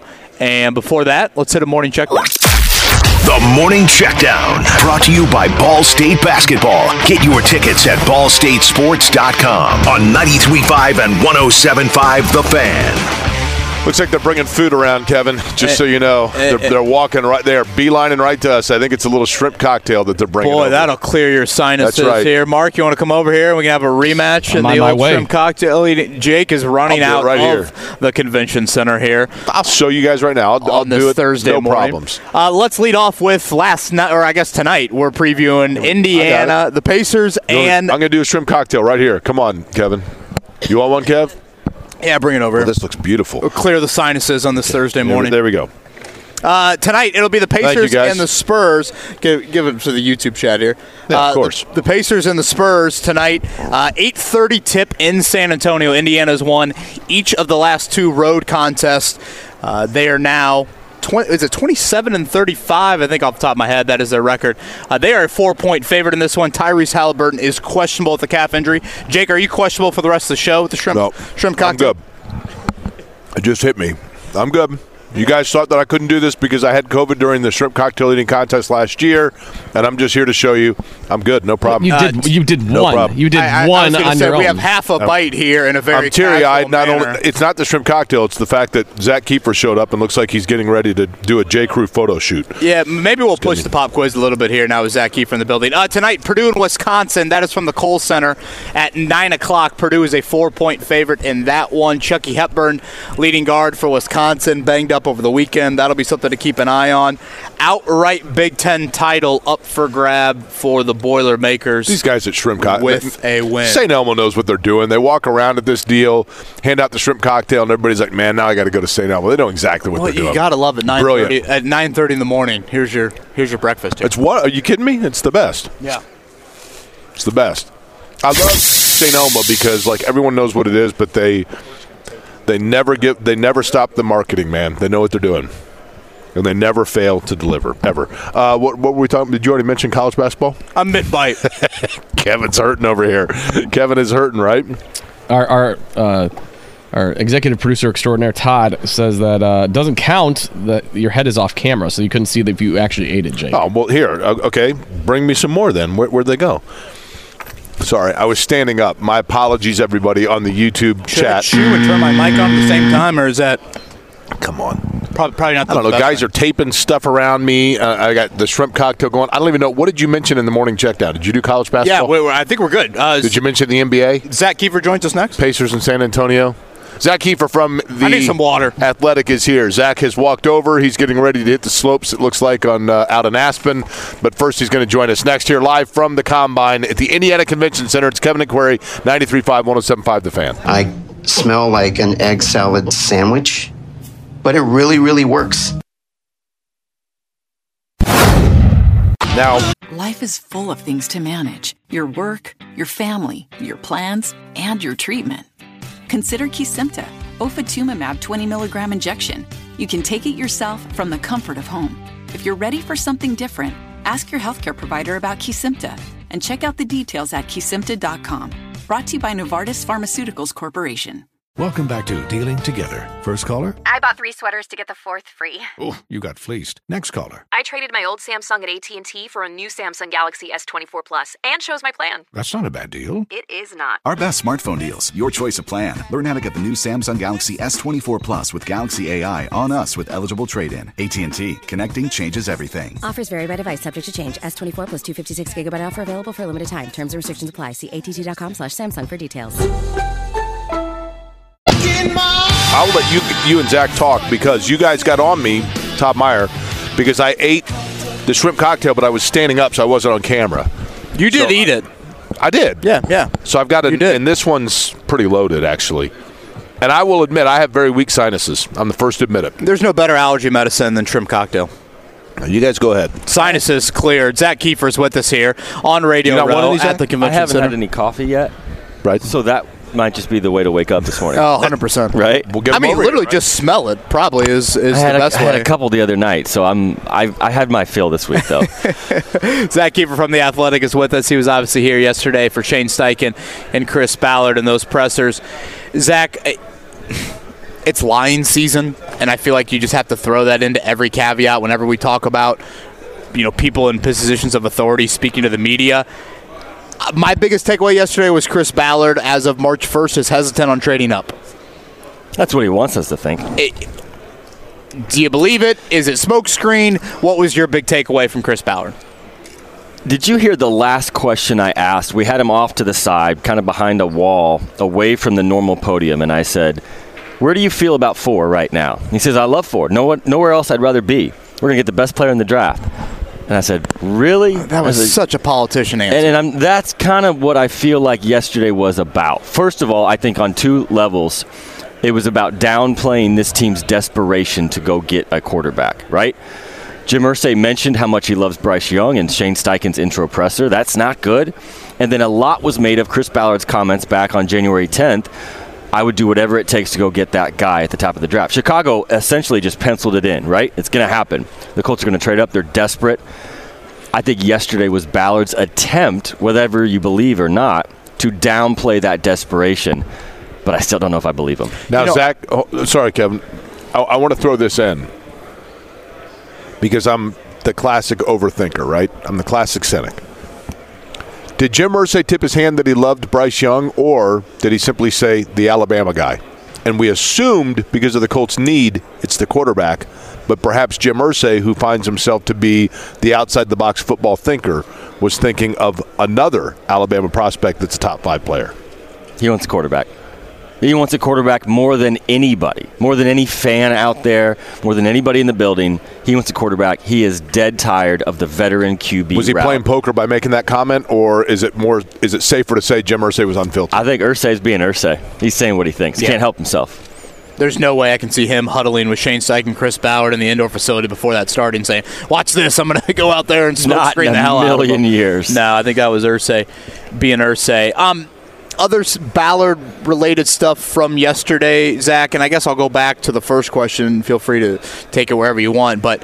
We're still very, I think, early in the Colts evaluation on these guys. I mean, you think about it, they're meeting with quarterbacks this week. So for Shane and Chris Ballard, this is the first time that they've potentially talked with these guys one on one. You're going to have a pro day. You might bring them in for a top 30 workout. You know, I go back to that 2018 draft when he was sold on Quenton Nelson. That was Notre Dame's pro day. He said a guard can go at six overall. That was in late March. So I feel like from an evaluation standpoint, we're probably only about 50% there with how the Colts view these QBs. Not even 50. And, and this week is so overrated. I was talking to a Colts staffer yesterday, and they said, like, this week is all about interviews and measures and, and, and medical, right? Medical, like the boring stuff, right? Nothing Saturday on the field. And I'm going to go. Saturday. I'm going to watch these guys throw, and it's not going to matter. Like Ballard said yesterday, you can see everything you need to see physically on the tape. It's not going to be what they do against air on Saturday, throwing to receivers they don't know. One of the interesting thing Ballard mentioned was that you can get a lot from the interviews with the media. We're talking quarterbacks, right? Face of the franchise. The pressure that's going to come with that position, he wants to see how these guys handle the 15 minute media blitz they get tomorrow morning. Tomorrow morning, 8 o'clock for these top quarterbacks. But here's what I want to ask you guys. They downplayed the measurables on Bryce Young. That's that's the question, right? I think everything everything in this decision comes down to one thing. How do they evaluate Bryce Young? If he's the guy, you go get him. It doesn't matter. You can't allow Houston to draft him and then lose to him for 10 years. That's just a terrible look. But secondly, it's does Chris Ballard bend on his very disciplined approach with measurables, traits, physical ability? That's going to be a really interesting and difficult decision in that draft room over the next couple months that you mentioned. Because Shane Steichen kept talking about the it factor as opposed to the physical traits being the most important thing for him. He's got to love football. I feel like it's going to be really hard for Ballard to draft Bryce Young in a lot of ways because he's not what he thinks a quarterback should look like physically. Zach, I said this this morning off the top of our show. When you talk about football and you talk about players and you talk about coaching, oftentimes you talk about flexibility and and making adapting, right? Making changes, whatever.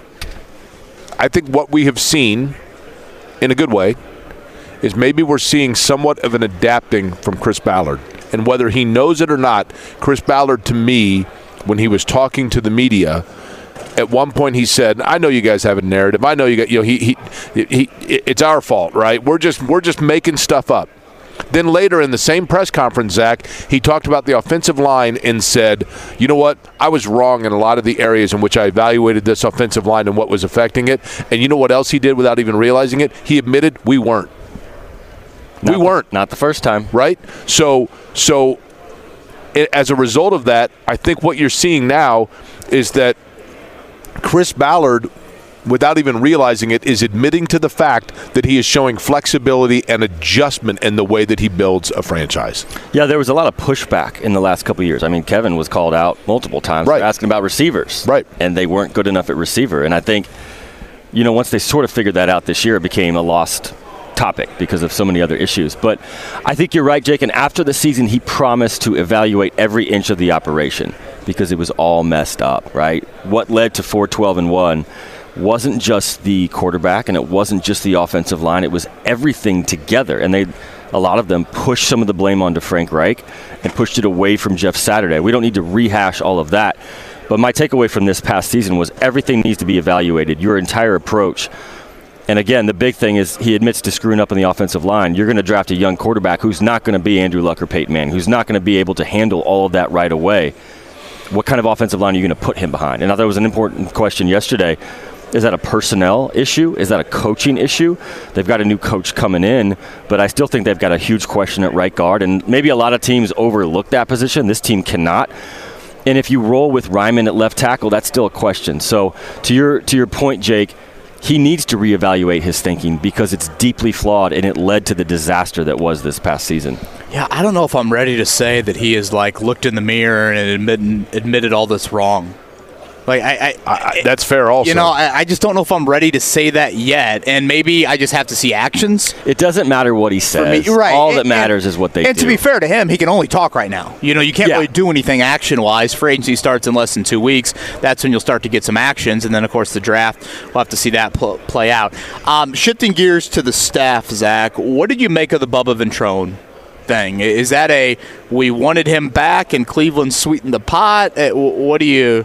He's going home. What did you make of that? Talked to Bubba this week without getting into too many details. He does have family out there.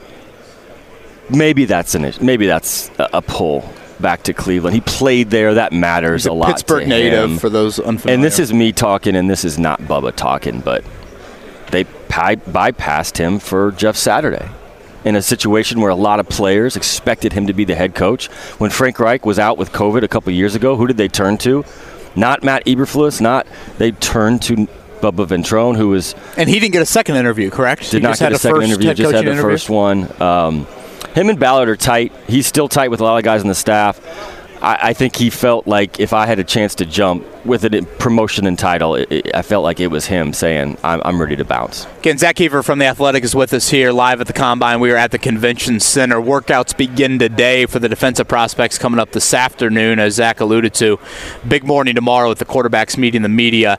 Um, I hope I don't catch off guard with this. Did you see the Wink Martindale story from yesterday? I did not. Okay, so Wink Martindale with NewJersey.com, and again, Wink, uh, defense coordinator at the Giants, interviewed here, had a second interview here. Um, he said to them that the Colts job could have been his if he would have abided by some of the guidelines the team wanted. This is Wink Martindale's comments. I'll read this quote. Uh, this is from Martindale to Bob Brokover of NJ.com. I do know I was the leading candidate, but there were some things they wanted to do that I didn't want to do. What do you make of that? Gu- Gus Bradley. Okay, th- that was my first thought. If that is, did Chris Ballard say in interviews Gus Bradley is the defensive coordinator here? I don't know if he said that explicitly, but that was implied. That's what the team wanted to do. And I have a problem with that. If you're going to hire a defensive coach, let's say hypothetically you're seriously considering Wink Martindale. You don't tell him to hire. eh, Without a He- question. You let him hire whoever and his defense is very different than Gus Bradley's. It's very different, and you let the coach hire the coaches that's going to work for him. Um, I know a lot of the coaches, including Shane Steichen, pushed for Gus Bradley to remain in that role, which he will. But, and I know a lot of people, you know, I, I just don't like teams telling coaches who to hire. And I think that was a little bit of the issue with Wink Martindale. Maybe he would have gotten the job, maybe he wouldn't have, regardless of what he decided to do with Gus Bradley. But I don't think you should be telling a defensive coach who his coordinator should be.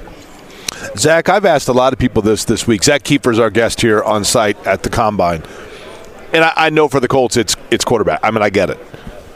Do you think this is a draft that has three or four quarterbacks that are going to be taken up towards the top because there are three or four quarterbacks that are franchise talents, or because there are more than three or four teams that need quarterbacks and there are not a lot of great players at other positions? It's probably the latter. Yeah, Jake, I heard It you kinda feels that I way, heard you guys talking with Field Yates, and I've been talking to people around the league this week, and it's like I'm kind of just living in this bubble right now with the Colts and the teams ahead of the Colts. Right, Houston's obviously the biggest competitor for that top quarterback, but like, what if Seattle moves up? What if they feel like they could get a guy who could sit for a year behind Geno? There, I mean, what about Zak- Detroit, who's loaded up with the picks? Jets. Like there are teams that, that, that I'm just throwing out the Jets. You- There are teams out there that you, you may not even think about that you're like, well, wait a minute. Falcons and Panthers are in the top ten. Falcons, Pan- I mean, there's a lot of them, right? And if you get a good quarterback in the NFC South, he's immediately the best oh, quarterback Oh, no in the question. NFC South because they don't have anybody I think right now. Center Grove starter is the best quarterback. Yeah, if I'm Derek Carr, I'm going to I'm NFC going to South. Carolina because it's like, who else are the quarterbacks in that division right now? But no, you're right, and, and and that's the thing that really a lot of people haven't discussed is because Ballard is like, I love four, I love four. Yeah, but what does four look like in April? That's the question. Who is in front of you in, in April, and how much does this Jalen Carter situation bump him down in a lot of teams' eyes, especially Chicago? Because Chicago feel like they can still get him at four, and, and that's going to be the fascinating part because the Colts have really, in a way, boxed themselves in. They have to take a quarterback. It's an imperfect draft, and these are imperfect prospects, and they're going to have to live with whatever happens. But you guys feel good sitting on your hands and sitting back at four? I'm telling you right now. Here's the thing. I do not. We, Zak, I keep saying this. What I keep saying over and over and over, and I don't know the answer to this yet, is that's going to come down to whether or not how great the gap is in their assessment between one to four. Right.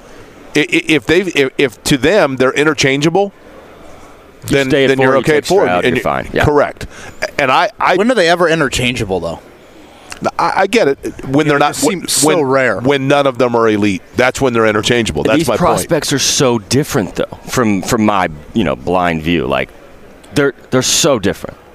We are There's so much nuance with the quarterback the, the good the luxury you have there zak if any is the colts have a head coach who has shown a track record of being able to work with different styles of quarterback so that you're not as pigeonholed right Right, 100%. And I thought Shane Steichen, I, I really liked what we heard from him yesterday. He was very direct, didn't waste words, very confident in what he thinks. And I think the most, the thing that stood out to me the most was him saying over and over, it's that it factor, that intangible thing we always say in the media that we don't really, or not really able to describe. But he, he wants a guy that's going to be that's going to love ball, and that's not going to be learned this week, right? It's not going to be learned in these 15 minute interviews. But you mentioned the pro days and those long 30 visits, like that's where they're going to start to really feel. And he said they're going to vet everything they can. They're going to call every teammate they can. I think that's where Steichen's going to be sold on the quarterback. Forget the tape, forget the stuff, the measurable stuff. These guys are all talented physical specimens.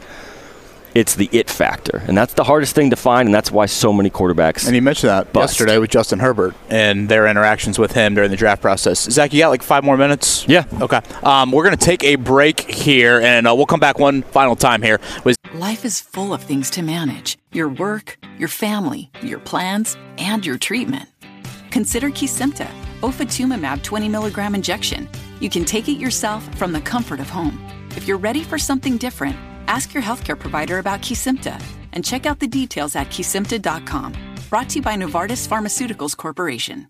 Welcome back to Dealing Together. First caller? I bought three sweaters to get the fourth free. Oh, you got fleeced. Next caller. I traded my old Samsung at AT&T for a new Samsung Galaxy S24 Plus and shows my plan. That's not a bad deal. It is not. Our best smartphone deals. Your choice of plan. Learn how to get the new Samsung Galaxy S24 Plus with Galaxy AI on us with eligible trade-in. AT&T. Connecting changes everything. Offers vary by device, subject to change. S24 plus 256 gigabyte offer available for a limited time. Terms and restrictions apply. See att.com slash Samsung for details. Zak Keefer live at the Combine. All right, we're rounded another day out here at the Combine. Zak Keefer joining us for another segment here to close things out. Obviously, Zak's work up on the athletic free agency. We mentioned Zak a week or uh, yeah, a week from Wednesday, 13 days away. Uh, in-house wise, any opinions on Yannick Ngakoue, Parris Campbell, Bobby Okereke? Maybe Paris. I don't think the other two are back. I think Bobby Okereke ends up in Chicago. No on Ngakoue with Gus Bradley back? Were you impressed with Ngakoue this year? Uh, I, I, thought his sack numbers were a little misleading. I, I, was not as impressed as the numbers would look. Like if you would have told me 15 games played, nine and a half sacks, 27 years old, th- those are dream numbers. The Colts haven't gotten a defensive end in years. Didn't but feel like nine and a half sacks. Yeah, and the fourth quarter came around. You know, he was not closing for you at all. My question though is just who else at defensive end? well, he mentioned it yesterday. The GM. Just so much on Kwity Paye's plate. So much on Dayo It's a little bit of a jump to go with Kwity and Dayo in year three for them as the starters at defensive end, but Ngakoue's going to want a lot of money, and I just don't feel like that's the best pay. Like I just don't feel like he's worth the money. He's he's smaller than it seems.